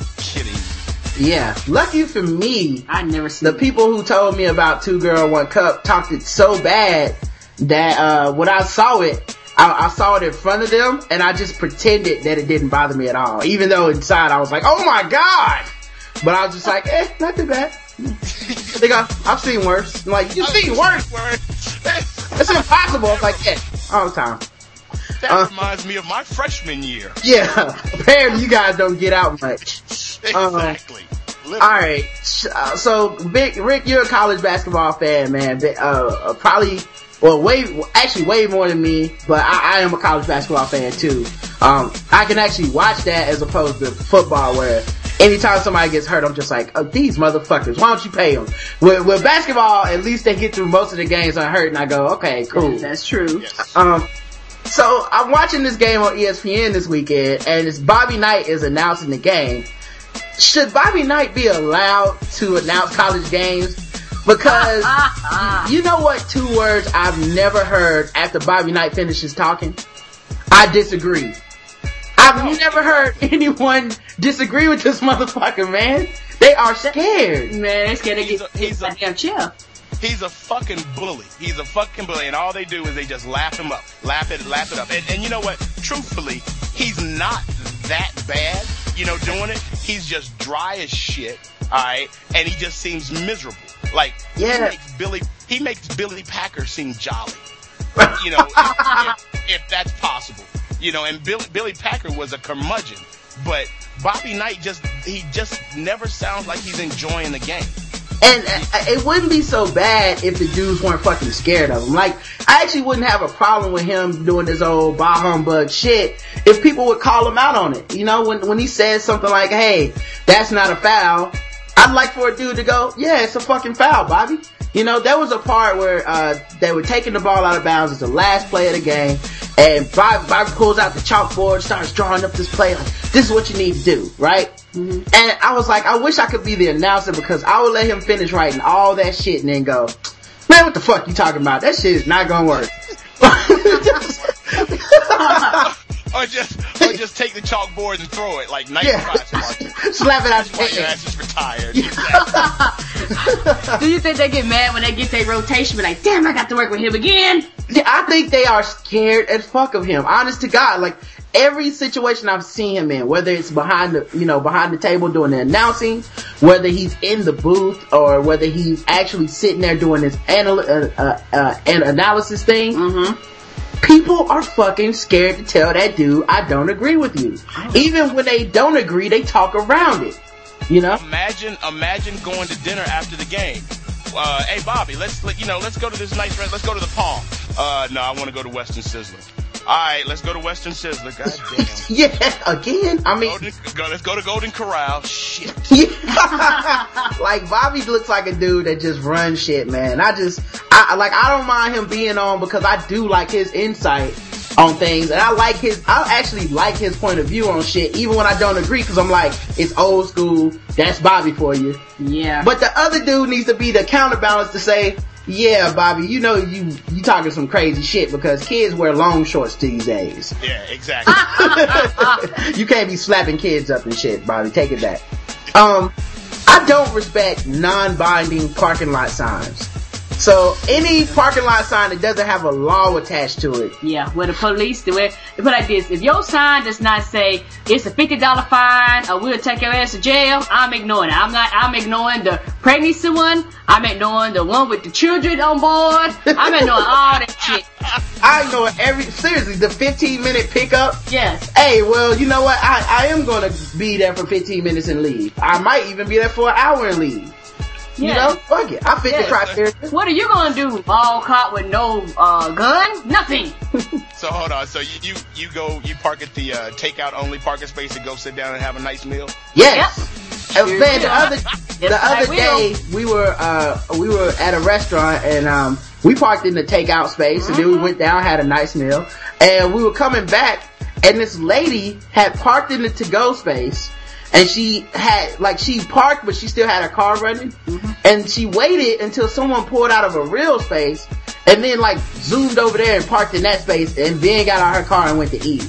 And I was like, you dumb bitch. How long were you sitting in that space waiting for a space to come open so you could go get something to eat? That is the Yes. dumbest shit of all time. Like, do you, why do you even believe that's a thing? Yes, and I'm the asshole that would park in the space that be like, what is the commuter parking? I know I'm the only one in this damn car, but you don't know what I'm at my work. Yeah, I park at visitors parking. Oh yeah. Like, you gotta come get me. If there's no actual authority behind this shit, we Yeah. just doing it to be polite, count me out. No, I'm tapping out. No. Pretty soon we gonna have, everybody's gonna have a space. Black podcaster space. You know what I'm saying? Chiropractor space. Damn, dog. Like, fuck, who cares? Everybody in the neighborhood gonna have a sign space at the mall. Oh. My uh, the guy that owns the building that I work in, he has his own special parking lot. Like nobody else in the building has a assigned space except him. And if someone parks in that space, this son of a bitch will park right behind them, okay, where, and make them come upstairs to see him Wow. before he'll move. Just a complete dick. Wow. That is so ridiculous. Like people really get off on that shit, man. Like I, I just don't respect it, man. You got unless there's like I would actually not park in his space because I don't want to deal with him. So I guess I would respect his space. But anything that says like just general shit like Best Buy pickup only, and I'll, I'll park here anyway. It's close. It's close. You should have put this shit further away. You wanted people to park here. Um, alright man, at what age do we need to start buying my little niece Christmas gifts? Her birthday is actually on Christmas. Mm-hmm. Uh, she was, I, she's what, three now or four? I don't know. She'll be five for Christmas. Five! Oh my damn! She's gonna be five. Alright, she's growing up all fast and shit. You know, we was hanging out at the Bobcats game and she started talking about memories and times, and other times that we used to kick it. And I realized, oh shit, my niece can remember shit. I know, right? Now I have to actually start putting in on this because Before she could remember, which is a whole nother story. before I was a nigga that came around a couple times a year and we kicked it. yeah, and now she could- remember the visits. Yeah, now she be like, uh, Uncle Roderick, where have you been since September 14th at 4 o'clock? like she, she knows shit now. So now I'm thinking, is it time for us to get her something for Christmas because she's asking and now she'll remember? Cause I wasn't gonna get her shit before cause I was like, you won't remember none of this. No. I'm tired. I don't, I don't buy kids shit anytime. Yeah. First of all, don't invite me to your fucking kids' birthday party. I know it's so. I'm not coming. Yeah, don't invite me to your, don't even invite me to your baby shower. I don't I'm give a fuck. Like, that's number one. And then number coming. two, I'm definitely not buying your kids something if they can't remember shit like my name. Yes. Your kid don't get shit till they can kick it with me and remember shit. Yes. If they all they do is drool and poop, I'm tapping out. Sorry. Yeah. So, I, I, I, I, Rick, you have any, uh, nieces or nephews? I've got 13 of them. I've actually got, uh, I've got some great nieces and nephews, and I don't buy them shit either. I'm like the worst. and, and you know what? What's, what's so bad about them? My dad, their grandfather, he don't buy them shit. Like we got, like, they've got to have, they've got to be like looking at the other kids, their friends, and like you know how their grandparents spoil them and everything. They, they must be like, man, this is some bullshit. Papa don't never buy. Papa will come to Christmas empty ass handed. Sit down, eat the turkey, and then bounce. Like, ain't gone to the trunk to get not now gift. That's how we roll. For real. So I'm not, hell no, I don't buy him nothing. Alright. What, what y'all buy me? That's, that's right. And the thing about and the thing about it is that since you ain't got no job, we gonna both not have a job. Exactly. I'm still, I'm still mad at your dad for putting me in the suitcase and throwing me down the stairs. Fuck you. Yeah, I know, I know I'm petty. I shouldn't be carrying shit like this, but I am. So there. Have this lump of coal. But to an extent, I don't blame you. Um, and my thing is that these are not my kids. I, I'm not trying to be funny. These are not my kids. And you can go broke with, thir- like you said, 13. You go broke buying all those kids stuff. So what about us, Karen? We only have one person to get a gift for, uh, cause we normally don't give gifts to our, our like family and stuff, and we don't expect anything, we don't take anything, so No. it's not like Jehovah Witness style, it's just, you know, to me, uh, it really is bullshit. Like Yeah, the entire, the entire thing is bullshit. Please save your money, and I'll save mine, and why don't we all go spend our own money on shit that we want, That's and right. not have to guess, but it's my niece, she's only five, she still believes in all the Christmas shit. You know, I, I don't want to show up on her birthday slash Christmas empty handed while she can remember it. So I want to get her something. Karen, what do you think? No? I mean, we can get her something, but is it really gonna matter? I mean, what is, what are toys going for these days anyway? Can we, Depend on what you get. That shit is expensive. cause she told me, first she said I want an easy bake oven. And I was like, mm, nigga, you better. No, I've seen- I've seen the prices for for that. Like I, I know that price. You better get in the kitchen. Yeah, you need to find some other retail value. We can go look through a, some type of shopping cart or something. and and the thing, the thing about my niece is that she's inconsistent. That's Mm-hmm. another reason why your mom was telling me that she asked her what you know what kind of birthday thing she wanted. She changed that shit like five times in a week. She was like, "Look, I'm gonna ask you the day before, bitch, and that's gonna be it, and Mm-hmm. we gonna call it a day." Wow. That's, that's the thing though. Y'all can at five years old, y'all can go to the dollar store and find something. At 15, she gonna want an iPod or whatever. So y'all get it out of the way now. Right. You know, where, where y'all can get some cheap shit. Because later on, it's gonna it's gonna start really taxing your pockets. Yeah, I, I, I really do want to do it now while the getting's good. Okay, we can anybody. I mean, while to get good. Why Yeah. we buy the cheap stuff? Like, I want to go in Walmart like tonight and spend twenty dollars Yes. and never look back. Like I don't want to have to be like by the time she's sixteen, I want to be like, remember all that shit I used to get you, huh? That you don't play no with no more. you ungrateful Huh? bastard. Where's the party? Where is the party? Although there is something to be said for setting a precedent. So if you don't start buying her shit now, she won't expect shit later. yeah, but who? No one likes that fucking uncle or aunt. I do want her to like me. Like I remember, I remember my Christmases and the aunts that never came around with shit. I remember them, and I remember being like, they like, come here, give me a hug. I'm like, uh, no, nigga. Where's the gift? Ah, You put it, you didn't put in on this Christmas. Grandmama gets a hug. You, I didn't see no money come out of the pocket, you know? And I remember the lame aunts that used to give me cash. And while that sounds cool, once you turn like about 12, 13, 14, you know what to do with it. At five, giving me cash is, is the same as nothing. I, what can I do with cash at five? I don't even understand the concept of money. Like the fucking concept eludes me. That I don't know I how much shit costs. I know I want things, and I know Mama gives people green things to get them. That's it. Nah, see, see, I'm still salty because when I used to get money as a kid, my mom would take it and then she'd go buy shit, like not buy me a present. And I'm like, yo, yo, that's my money, man. What are you doing? exactly. I'm putting food on your table. All right, then. Like, I guess I can't really say too awful much, but I don't think you really needed no new shoes. With. Right. Exactly. That's my whole point, Rick. They would try, like, anytime I got cash for a present, I wasn't gonna see that. oh no. Like, and whatever I did see was kid shit that I wanted as a kid that was stupid. Like, mom, I want some candy. Well, you want to spend your five dollars on candy? Go ahead, dumb nigga. Could have had a GI Joe. like, like, fuck that, man. So I do want to get her something, and we'll figure out what it is Cool. uh, sometime soon. Um, all right, man. So let's do some news articles and get out of here. We actually got a few news articles, so uh, all right. Hell hath no fury like a woman with a frying pan. Oh. My dad sent me this one uh, in an email. Shout out to my dad.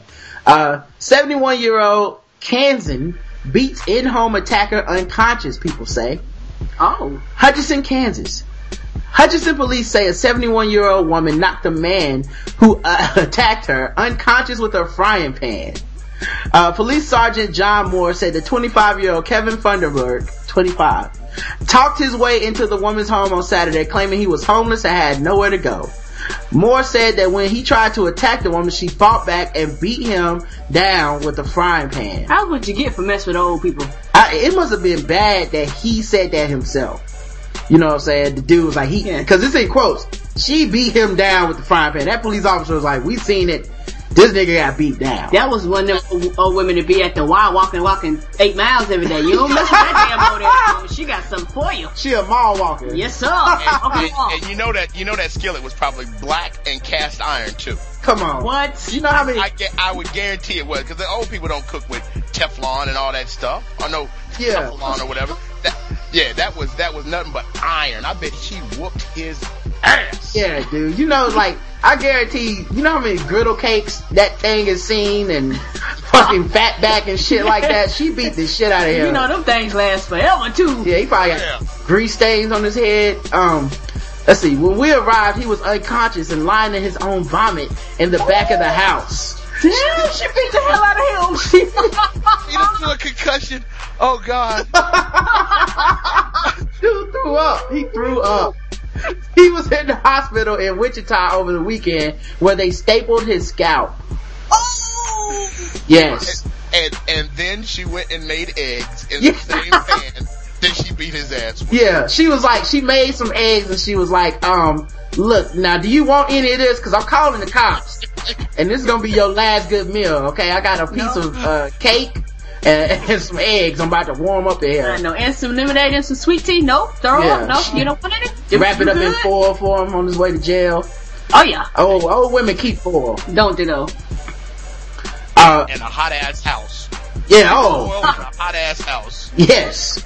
Uh, Funderburk was jailed uh, on $55,200 bond on suspicion of attempted rape.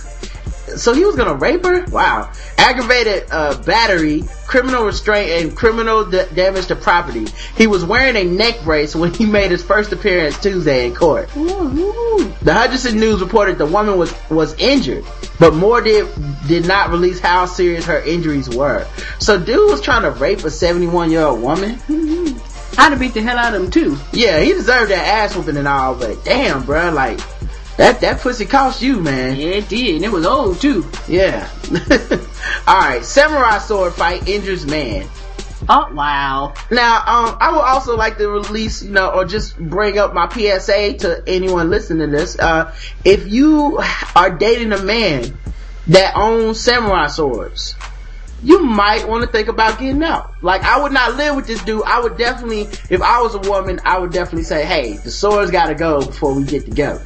Yeah, if he got them hanging up on the wall, like the, like the, uh, people had their fish hanging up on the wall as displays, y'all ass better run. That Rick, you own swords, man? Cause you got Nah, kind of not- fired. Nah, exactly. oh, a little, little too close to home. Nah, um, nah. I'm just exactly. You got to think anything in your man's crib can be used as a weapon if shit goes crazy. So I wouldn't have a sword in my place just because my girl might take it out on me. So Right, yeah, sword, there's no good reason to have a sword. no, Like- unless you're unless you're a ninja. Yeah, exactly. Only crazy people and ninjas roll with swords. That's like, it. cause, cause if you were sane, you just have like a gun or something. Yep. Like, hey, I need to protect my crib, I got a gun. Sword is the, one of the least efficient ways to kill a motherfucker in 2010. Yes, it is. Alright. Uh, so now this that's happened gonna be in, blocking bullets with it. Say what? Blocking bullets. Yeah, Yeah, you've been watching too much ninja movies. That's, that's Uh, like ninja. A samurai sword seriously injured a Terre Haute man sometime overnight on Friday at the intersection of 4th and Lincoln, in case you want to go see it. Uh, according to the Terre Haute police, a man was inside his home when he became upset that the headlights from a car on the street were shining into his bedroom. That's when people, police say he got into a fight with the man in the car. The man from the house eventually picked up a wooden club, and then investigators say that's when the man from the car pulled out a samurai sword. Damn. So he was fucking with the wrong one, and he Yeah. found out the wrong way. yeah, that nigga just came from ninja class too? No, sir. Ninja class. Yeah. he had a samurai sword in the back seat. Mm, I've been practicing for this shit. Come Hey, on. for real. I bet that was a hell of a fucking fight though. Like the Yes. glove versus a sword, all kinds of crazy. They probably jumping around and doing flips. I wish somebody to film that shit. See, Yes, I, me too. I'm, am I the only one that pictures this like every action movie ever? Where the dude with the sword is actually a badass, and the dude with the club is just like some redneck motherfucker that should have been minding his own business. Yes. Like I just pictured the dude with the club coming out the house like, hey, cheeky, why don't you get off my lawn or whatever the fuck. I know. And the Asian dude being like, please sir, I don't want any problems. and, and dude being like, I will put this club upside your motherfucking head if you'll get out of here. And then the dude with the sword is like, alright, my sword has not tasted blood in seven years when I made a vow after killing everyone in my clan to protect the innocent baby. I know. Like- I'm, you're gonna make me make this, make, make, make Sambuku sing. Yeah, exactly. yeah, like he had a name for his sword Yes. and shit. Yeah, I just, alright, so anyway, I picked that's what happened. yeah. But, exactly. but if somebody goes to the trunk and pulls out a sword, like you know, we all here going to the trunk and pulling out a gun. You go to the if someone goes to the trunk and pulls out a sword, isn't it time to go back in the house? Yes. Lock the fucking door. And that's the other thing about niggas with swords. They use them. Like they practice with a sword. Like Yes. they are hoping for the one day when that sword can finally taste human flesh. They are begging for some shit to go down every day of their life. He probably flashed his lights in 12 houses that night. He's like, please come outside. I want to cut somebody so bad. Alright, according to detectives in the middle of the fight, the man with the sword sliced three fingers from the man with the club. See? Sound like he know what he was doing, yo. Yeah, right. he. He probably even cut him and was like, that's three of your fingers, isn't it? Uh, police say the man was sent to an Indianapolis hospital to reattach his fingers. Investigators talked to the man with the sword at the scene. Police are still hoping to talk to more witnesses and get a clear picture of exactly what happened. In the meantime, the man with the sword is not facing any charges at this time. Neither man's name has been released at this time. The condition of the man who was taken to the hospital is unknown at this time. Oh. So I, I think that the dude with the sword was probably in the right. And I think the dude with the sword was a ninja because they ain't releasing shit.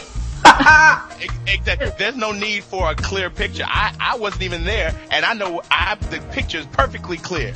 Dude with the club, fuck with the wrong man. Yeah. Yes, he did. He got an ass whooping. That's all. Cost three feet. It- exactly. let's see. Let's see you throw that knuckleball now, there, Uh, alright, cops take suicidal window ledge smoker to psych ward. A pair of blundering cops, well, already this article is biased, but we'll keep going.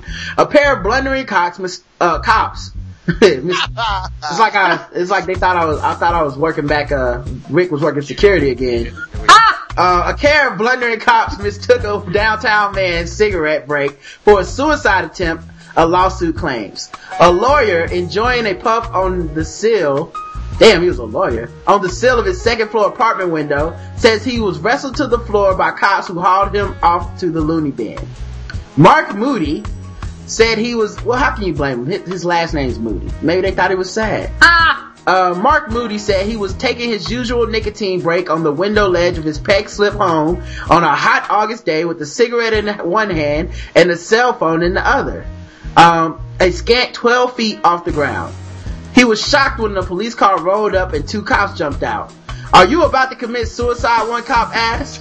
what the fuck? He's on the phone.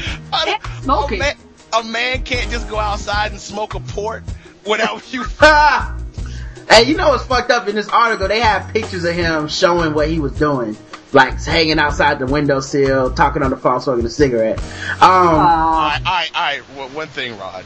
yeah. It, it's a white dude, ain't it? Of course it's a white dude. Yeah. Okay. Okay. Eh, see. See. First of all, black people don't commit suicide. They would have never asked him that. They would have said, nigga, get off that ledge. Or jump. Make your mind up. Get, they would say, get off the, get off the fucking ledge and back into that white person's house that you robbed it. we'll be in there to beat your ass a little bit. Yeah. Got shit to do. Um, if I was going to commit suicide, this would be a pretty dumb place to do it. The 40 year old trial lawyer scoffed. I'll jump, I, if I jump from here, I just sprain my ankle. Now, after hearing that comment, are y'all both still on his side? Cause now I'm on the cop side. Who the fuck you think you're talking to? yes, I made a mistake and asked a dumb question, but I'm still an officer of the law. I will beat your monkey ass, mm-hmm. lawyer man. Hey, Nah, see. you and your sprained ankle. You got to remember though, Rod. He's white, so they could say that. Yeah, oh, yeah, yeah, I get it. Remember.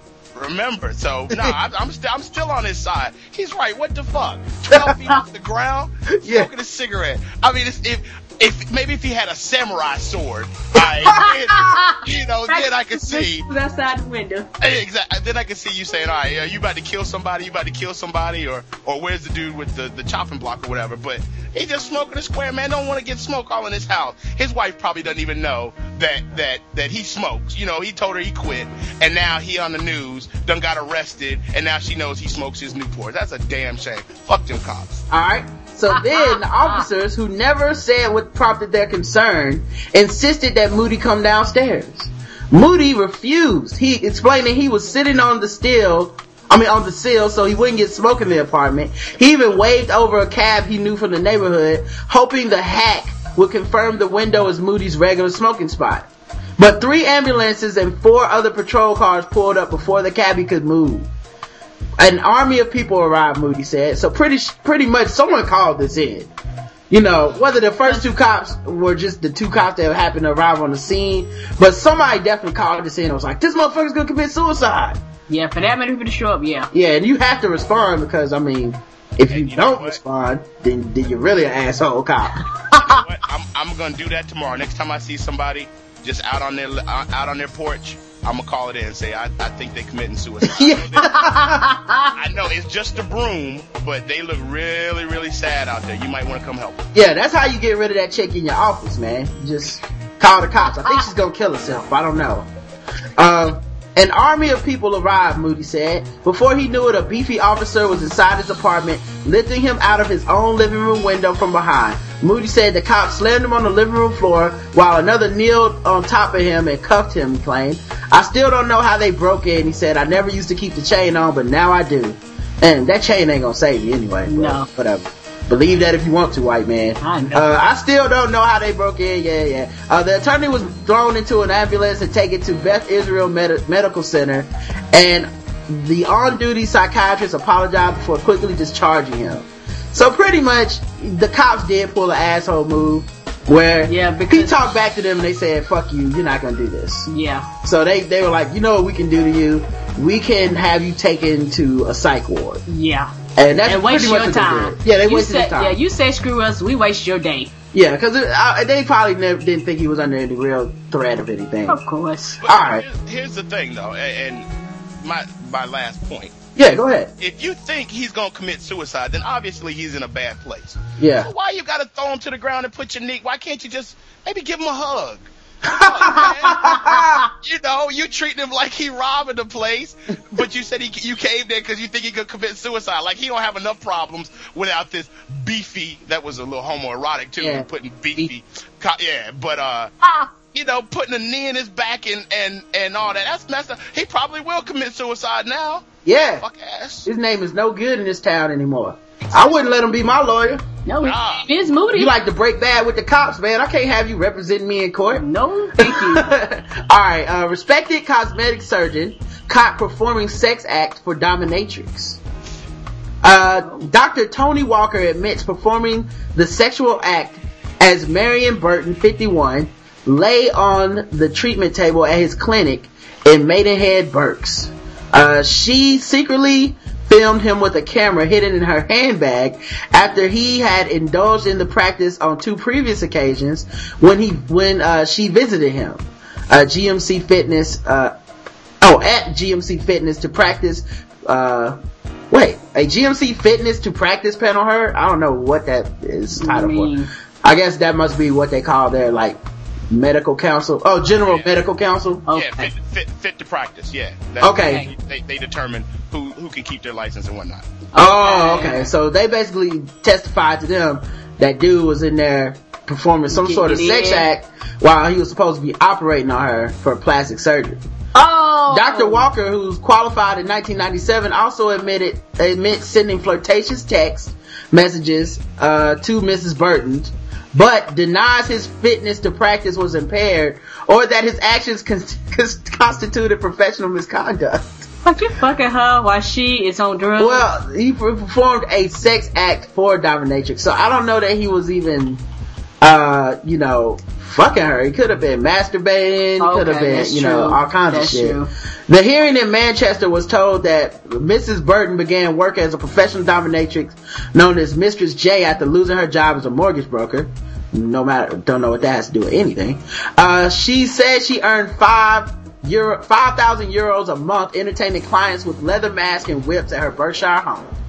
Adopting a variety of guises, including dressing as a headmistress, she worked in a series of specialist settings, including a novelty jun- dungeon and a schoolroom. Her clients range from bricklayer, bricklayers to mo- bank, mo- bank managers and politicians. The panel was told that the doctor and the patient had exchanged a series of flirtatious text messages between consultations at the Chatsworth Clinic in Maidenhead.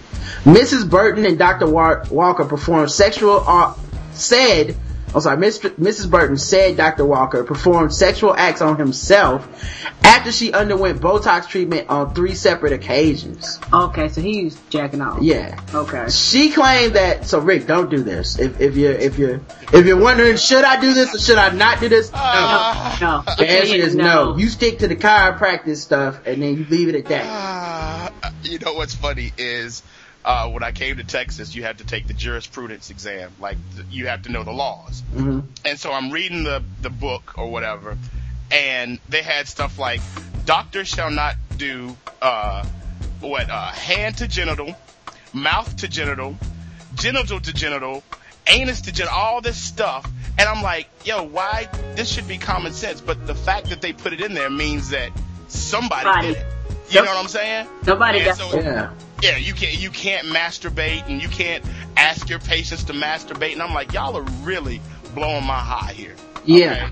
Because I'm really, I, I, there's a lot of stuff that I'd like to be able to ask my patients to. I'm just playing. I'm just playing. Every, but you know what? That's one of the reasons. Like, I won't ever get a male dentist. Right. I won't ever let anybody put me under. Nah, pull. You know, uh-uh. I'm not going under for nothing. You got to take all the teeth out of my head. I'll I'll be awake. You ain't gonna have me knocked out with my mouth open. No, no, no. Yeah, these dudes drop hints, man. Like, oh, this dude told the, uh, told her that, uh, she said he'd been friendly and chatty during her first appointment, telling me how beautiful I looked and how gorgeous I was. Then all of a sudden, he performed the act before kissing her on the cheek and telling her it had been good to see her. So he jacked off and then kissed her on the cheek and said, it's been good seeing you. I guess it was. Yeah. Shit. You know, I, I, I mean, in all fairness, th- that's the least you can do. I mean, after you jack off in front of a woman, you should at least say, hey, it was nice hanging out. And give a little soft kiss. I had a good time. Appreciate yeah, appreciate you. Come back soon. Yeah, yeah. Every time you come here, it's awesome. Uh, he had not touched me. It was like it was part of the treatment or his bonus. Uh, Mrs. Burton added, I did not say anything, but I just left. I was driving home thinking I could not believe what had happened. It was like something you read about in the newspapers or see on TV. I thought about his other patients, women and children, and I thought I could not let him get away with it. I wanted to make sure he could not do that or something worse to some, anyone else, and I wanted to su- report him. And I guess dude just felt like, hey man, I'm, I'm, I'm working on a chick that works in the sex line, so why shouldn't I be able to do this? And, uh, And, seri- and seri- seriously, if you can't jack off in front of a prostitute, who can you jack off? seriously, they're professionals. I mean, come on. Is is nothing sacred? So, uh, speaking of nothing being sacred, a guilt-ridden rapper who confessed to a 17-year-old ma- murder told, Oh man. yeah, let's get it. Told the police, told the post yesterday he didn't know the victim had died when he decided to come clean on the cold case. Travell Coleman, whose rap name is G-Dep, uh, which has nothing to do with Travell Coleman. I wonder how he came up with that. Uh, said cops dropped a bombshell after he went into the 25th precinct station house Wednesday to admit to the October 19th, 1993 shooting of John Henkel. I was, uh, surprised for some reason. I really didn't think that he died. The bald and bearded Coleman said in his jailhouse, jailhouse interview, when they told me, I was like, oh, I'm not going home after this. No, nigga, you ain't gone home if he'd lived. Yeah. I understand this. Him dying don't make a difference. You still shot him. Uh, Manhattan DA spokesperson Erin Duggan said Coleman, 36, uh, was, so when this happened, he was 19, has now been charged with the murder in the case. Mhm. Uh, he faces life in prison. The rapper, Yep. who signed with Sean Combs' Bad Boy label in 1999, was dropped a few years later and last August signed with Famous Records and said his dark, dark secret weighed on me.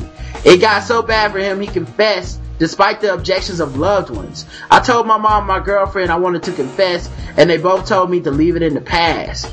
Uh, my girlfriend is pretty peeved. I didn't think, didn't think rappers talk like that. Uh, maybe that's why he confessed. It's funny because so many rappers talk about how many people they killed on wax, and G-Dep actually did kill somebody on wax. and Yep. They should have just investigated it. Yeah, I'm, I'm gonna go ahead and say I'd have kept that one in the past too. That what was that? Stop snitching, don't snitch. Yeah. definitely don't snitch on yourself. Yeah, let bygones be bygones, I say. Yeah, Only one of us died that day. Uh, that's a bad look, man. I, I when I read that, I was like, wow, that would that's that's a bad bad look. Lavonia Copeland, 40, the mother of his three kids, declined to comment yesterday. Coleman said he's been drugged by, he's been dogged by drug addiction and that at the time of the shooting, I don't, uh, I didn't think about it. Uh, that just, that's just the life I was living back then. I started to wonder if all the bad things had to happen to me in my life were karma for what I did. You start to think my happiness is because of someone else's sadness. I thought that if I turn myself in, I might give, it might give me closure. Yeah, I think life in prison is closure. That's Yeah, as that- close as you can get. Those those doors is about the only closure you're gonna get. Yeah. Yes, sir. Uh, NYPD Commissioner Ray Kelly said Coleman's motivations uncertain. Uh, may, maybe he had pang of conscience. Uh, that's funny when the cops are even like, I don't know why this nigga told on himself. Yes. We were not going to be able to find this one. I'm sorry to the parents of the person that died. We Yes. had given up. Yes. we had closed that book. Yeah, so. And- and- but, but watch when, when he's in the courtroom and he's he's being sentenced, he's he's gonna be like, "Hey, look out for that new single coming out January 3rd. Yeah, on famous Hot records. coming. Yeah, on famous records, he's just doing it. See, that's what. How to, it's called How to Get Away with Murder. Um, And follow me on Twitter at GDep. G Dep on lockdown. Holla. Yeah. um, this guy had particularly bad luck with getting caught, the source said, noting his most recent bust in November for trespassing with drugs on city housing property, so the projects. I haven't been living right, Coleman told the Post. I always had people around me that were good people, but I was doing the wrong thing. Though he said his confession confounds everyone. People in jail don't understand how you can confess, he said to, uh, to Coleman. It makes perfect sense. I'm trying to get right with God. I figured religion was involved in this, by the way. Wow. Cause, you know, niggas always be trying to put all their burdens on God. Like, I'm sorry I killed them people. Wow. Alright, let's do, let's finish these off with a couple quick ones. Boise State, Idaho State freshman football players charged with hazing that took place in high school. The only thing I want to mark about this is one of the charges was facing a raft of sexual crime, battery, false imprisonment charges stemming from incidents at high school in Blackfoot, Idaho. And one of the charges is, let's see, forcibly penetrated fellow members of the high school basketball team and battered and restrained victims in a locker room on a school bus during the three month period that began last December. What? Yeah, they was putting shit in people's asses or something. Uh, there's no basketball team I want to be on that bad. Like they left that shit out of Hoosiers. that is not my dream. No, that's the part of the story that was unrated. Yeah, you can be down, but let us put this thing in your ass, cause you know Hell no, that's- it's part of the, it's part of the club. Everyone's done it. No, that's I'll just, I'll be in the stands with y'all's nasty ass. yeah, I'm transferring. Uh, California church bookkeeper charged with stealing two million dollars. Uh, former bookkeeper is facing charges of stealing at least $2.1 million from a California church where she worked for 13 years. Wow. The Fresno Bee reports that Sandra Ariola, yeah, I like that last name, Yes. of Palm Desert, I mean, she gets around, you know what I'm saying? she probably was just sticking out. and she's in Like- Palm Desert now. Well, she's in the desert then. She, maybe she wasn't sticking out. Um, pleaded not guilty Friday, a charge of embezzlement and money laundering. Ariola turned herself in on third, oh, so she was in verdict. Uh, turned herself in on Thursday morning following a two-year audit by a Visalia First Assembly of God Church and an investigation by local police. So she got caught stealing two million dollars. Wow. That's a lot of money, man. That's and, a lot of damn money. and the fact that the church didn't miss it for 15 years, like how much money were they bringing in? Say that again. Um, Michigan Burger King customer's death ruled homicide. Detroit, a 67 year old man police believe was homeless died after being punched and knocked to the ground during a scuffle with a 20 year old Burger King employee in Detroit. Authorities ruled the death a homicide Friday. It's cold in the deep. Wow. Yeah. Uh, and, and, and let's be honest. People could die of a heart attack in Detroit and they'd still rule it a homicide. That's just how they do it. yeah, and I'm pretty sure that after he hit him, he's like, you know, now you can have it your way. You know what I'm saying? uh, and uh, autopsy determined that Paul Cannon died from blunt force, force trauma to the head, said Dennis Niemiec, however you pronounce that, a spokesman for the Wayne County Medical Examiner's Office. An earlier report suggested the punch may have been caused, may have caused Cannon to choke on his dentures. Oh. He was, he was so old, he, he choked on his dentures. Aw. But Niemiec said the dentures played no role in the death. The county prosecutor's office, that was the dude's defense. Like, no man, I didn't kill him. I punched him. Then he choked on his dentures. That had nothing to do with me. You know, ignore the fact that I punched him, which caused his dentures to move. Uh, the, the problem's not with me. The problem's with the dental system in America. See, they should have been teaching him about flossing and fluoride, and he would not have dentures. See, this is bigger than me. Yeah. This is bigger than me. It's That a was- conspiracy. It's conspiracy. It goes all the way to the top. exactly. Nah, let's let's let's let's, let you know who should be on trial? His dentist should be on trial. that that Pepsodent that should have kept his them dentures in his teeth in his mouth should be on trial. Get me the fuck out. of here. Yeah. I punch people with dentures every day. This is the first time this happened to me. Um, Travesty. Police said police said Cannon was uh, reportedly causing a disturbance Thursday afternoon at the restaurant and tried to hit the worker who swung back. So now I'm on that dude's side. Fuck you, old man. You don't swing at me. Cause I make 525. You think you can just come in and treat me like shit? I will knock your old ass out. And I'm a, on 100% on your side, dude. Um, a verbal argument occurred, said Sergeant Eren Stephens.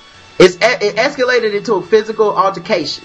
Jerome Purdue, 59 of Detroit, works as a security guard nearby and said he was at the restaurant at the time. He said he didn't see the customer get hit, but watched his paramedics tried to revive him. Well, what's the point of even interviewing this? Exactly. What, why, why are we talking to you? I heard. I ain't seen nothing. Yeah, I, I don't snitch. I'm just a I'm just a security officer. I just seen him lying on the floor. EMS was pumping him. And let's and let's keep it real. That old dude was just there for the free coffee. Yeah. He was just mad because they ain't put out no free coffee and he and he tried to buck. He got his ass whooped. Yeah, but breakfast switches over to lunch at ten thirty, dog. it was ten thirty one. You don't get Sorry, breakfast no missed it. more. He died at the hospital. Police said, "I cannot believe I'm laughing at this old man's death." Every week, every week I say I'm not gonna do it. Then I start reading this shit and making jokes. I can't help myself. anyway, uh, speaking of miscarriage of justice, um, the 40 year old virgin actor sentenced to life in prison. Um, yeah. Oh wait, and I, there's another article, and I actually forgot to bring it up. But there, remember we talked about teachers not breaking up fights. Mm-hmm. This teacher broke up a fight and had a miscarriage because she was pregnant. She got in the middle of this fight and got got you know kind of injured. End up losing her baby. Damn. Like that's what I'm telling you. When these people are like, oh, you know, the teacher needs to break up the fight. Oh no, the teacher doesn't need to do anything. Uh, man, the teachers are people too, man. I would not break up a fight between your little badass ragamuffin kids. Y'all would just beat each other ass up and down now. Well, y'all need to come get him. Yeah. Yeah, I can hear you play by play. Oh, he hit him in the face. Oh, he punched him in the neck. oh, y'all need to bring y'all asses. Oh, would you like to hear? I can put you on speakerphone. Yeah, I ain't bringing up shit. Come on. the police have uh, security there at the at schools for a reason. That's right. No, I'm not. I'm not breaking up shit. I'm here to teach. Yeah, I, I, I won't break it up, but I'll score it for you. Yeah, exactly. I give you a play by play, but I'm not about to break up shit. If it, tell me what, and when things involving books occur and learning and homework, hit me up. Yes, and not throwing the books either, but reading them. Yeah, you get hit with the book, not my job. I'm job. out. I'm out. Reading the book, I'll yes, my Yes. job. Yes, simple. All right, 40 year old virgin actor sentenced to life in prison for stabbing ex girlfriend. Actor Shelley Malil, best known for a supporting role in the movie The 40 Year Old Virgin, was sentenced Thursday to 12 years to life in prison for a 2008 attack on a former girlfriend. Wow. A jury in San Diego County Co- Superior Court in Vista had convicted Malil, 45, in attempted premeditated murder in August 2008 attack. Kendra Beebe, 38, was stabbed more than 20 times with a butcher knife when Malil unexpectedly went to her apartment in San Marcos. The, sen- the sentence uh, by Judge Harry Elias uh, includes the possibility of parole. During the trial, Malil testified that he began lashing out when he felt a friend of Beeb's was about to attack him. So he stabbed her, but he felt her friend was about to attack him? Nah, nigga, you crazy. Yeah. Try to hide. Let me ask you a question. Is it bad that when I heard about that story that I was glad that it wasn't Mooj? That, Yeah. you know, because I'd have felt real bad. Like, I like Mooj. Like, Yeah. Mooj had some of the best lines in that movie. And when I found out it was the other dude, I was like, oh, alright, cool. Yeah, he's just a bit actor. Yeah. You know, Yeah. That, that, that, I, I was kind of, I was kind of relieved. Yeah, if they ever decide to do a 40 year old version too, I need to be able to watch that part, you know. I, I, I need him to do some more of those sex talk things with the rusty trombone and all that shit. The Dirty Sanchez and Yeah. dude, dude, I'm gonna tell you, Mooj had me on Google looking up all that stuff. I can tell you what all that stuff. is. I ain't gonna lie. Cocktails. Yeah, that dude was a beast, man. But yeah, it's not him, so everybody calm down. But yeah, dude basically killed his ex girlfriend, man. So, um, that now to bring it all full circle, that is not what I want you to do, Rick. Do not kill your girlfriend. Uh, do not uh, call the cops on that girl that is working in your job, and do not call the cops on the secretary. No, So- and do not use samurai swords, even though we know you secretly are taking ninja class, we know you just signed up. yeah, don't hit people with frying pans. and I won't, I won't smoke on the balcony. Yeah, we appreciate Ah, it, man. So this has been good life lessons Yes, for Rick. yes. Um, if if you want to follow Rick on Twitter, you want to look at underscore Mav M A V underscore Rick R I C K. All right, he's on Twitter. Follow him. Um, follow us on Twitter. I'm at Rodimus Brown. I'm say that again. That S and D A T. To contact us and to, you know find the show, you go to iTunes, Podomatic, and Facebook. Uh, you also want to go to the blackguywhotips.com. Look over there. Look on the right hand side. There's a donate button. Click on that thing. Uh, help us keep bringing this product to you. Um, also make sure that you go to the black guy at gmail.com to email the show and you can call the show 704-557-0186. And what we do then is uh, Saturday mornings we respond back to our listener feedback. So uh, we will get in contact with you if uh, you know you interact with us. And if you join our Facebook group, I'm always posting shit on Facebook, man. Oh yeah. Yeah, I posted pictures and stuff. I had pictures of a sandwich with macaroni and cheese in the middle. And, and, and you know what? By the way, I thought you came to my crib and took a sand, took a picture of me making it because I will make a macaroni and cheese sandwich like nobody's business. Wow, I didn't think that was a real thing. Me either. I, Uh-huh. I, I, I for uh, over the holidays, I'll make one and put ham on it. Ham and macaroni and cheese. I am from the country, baby. Uh, take the boy out of the country, can't take the country out of the boy. Yes, All right, well we'll holler back at you, Scrooge McRick.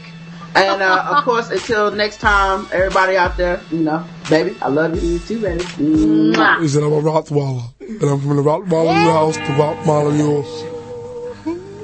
Billy, get smacked silly. You get smacked silly. Fucking with these niggas from the. What you doing? When you ready? Shit, I was born ready. And I was already on fish and spaghetti. Creep with the culture. Rap like a culture. Attack like a vulture. See you in the you. Said I'll get you. Where did you fit you? Got 13 inches. I see the big picture. If it's to get richer, I'll probably get richer. If not, burn it. We hot like a furnace. Shoot the video. Motherfuck city permits. We own the city. On the phone with Diddy. Rap phone pretty. When she get aroused like the sucker own titty. Put it in the video. You wanna holler, got the follow, nigga, here we go. Get your ticket, the train don't miss it. Won't reach out and you better won't visit. Till my whole wardrobe is listen. Make this money. Take this money. Ain't no way you can take this from me. Ain't shit funny. Shake it, honey. Take it, money. Now let's get it. Creep with your people. Throw my shit sweet, no snow equal. Front but you look. Once you throw the hook, you proceed to get cooking with the game. When the soldiers since you came, throw the one. Why big Lincoln? Ride channel guide on the side for the stinking. Watch task force, dashboard looks marked. It's a big chance, big pants, Mike Gargan with my man's Mike Gargan. Better learn quick, cause my click don't argue. You ain't my crew, who are you? Beat it. Before we take off, make sure you're all seated. Billboard read it. We, we cream. Make this money, take this money. Ain't no way you can take this me. Ain't shit funny. Shake it, honey. Take it, money. Now let's get it. So controller, rap by your toller. Kids hate me when they older. I put cracks by the stroller. I'm registered voter, motherfucker quota. Give me some baking soda and a quarter. Better flow straight about the water. I'ma break the game till it stay out of order. Put the high scorer, then tear the floor up. On the world tour with your whole out in Europe. Head on the tour bus. Do what the niggas in the drop things disorders. Call the five quarters, thank my supporters. Oh. hidden wives and daughters, bought them next rain from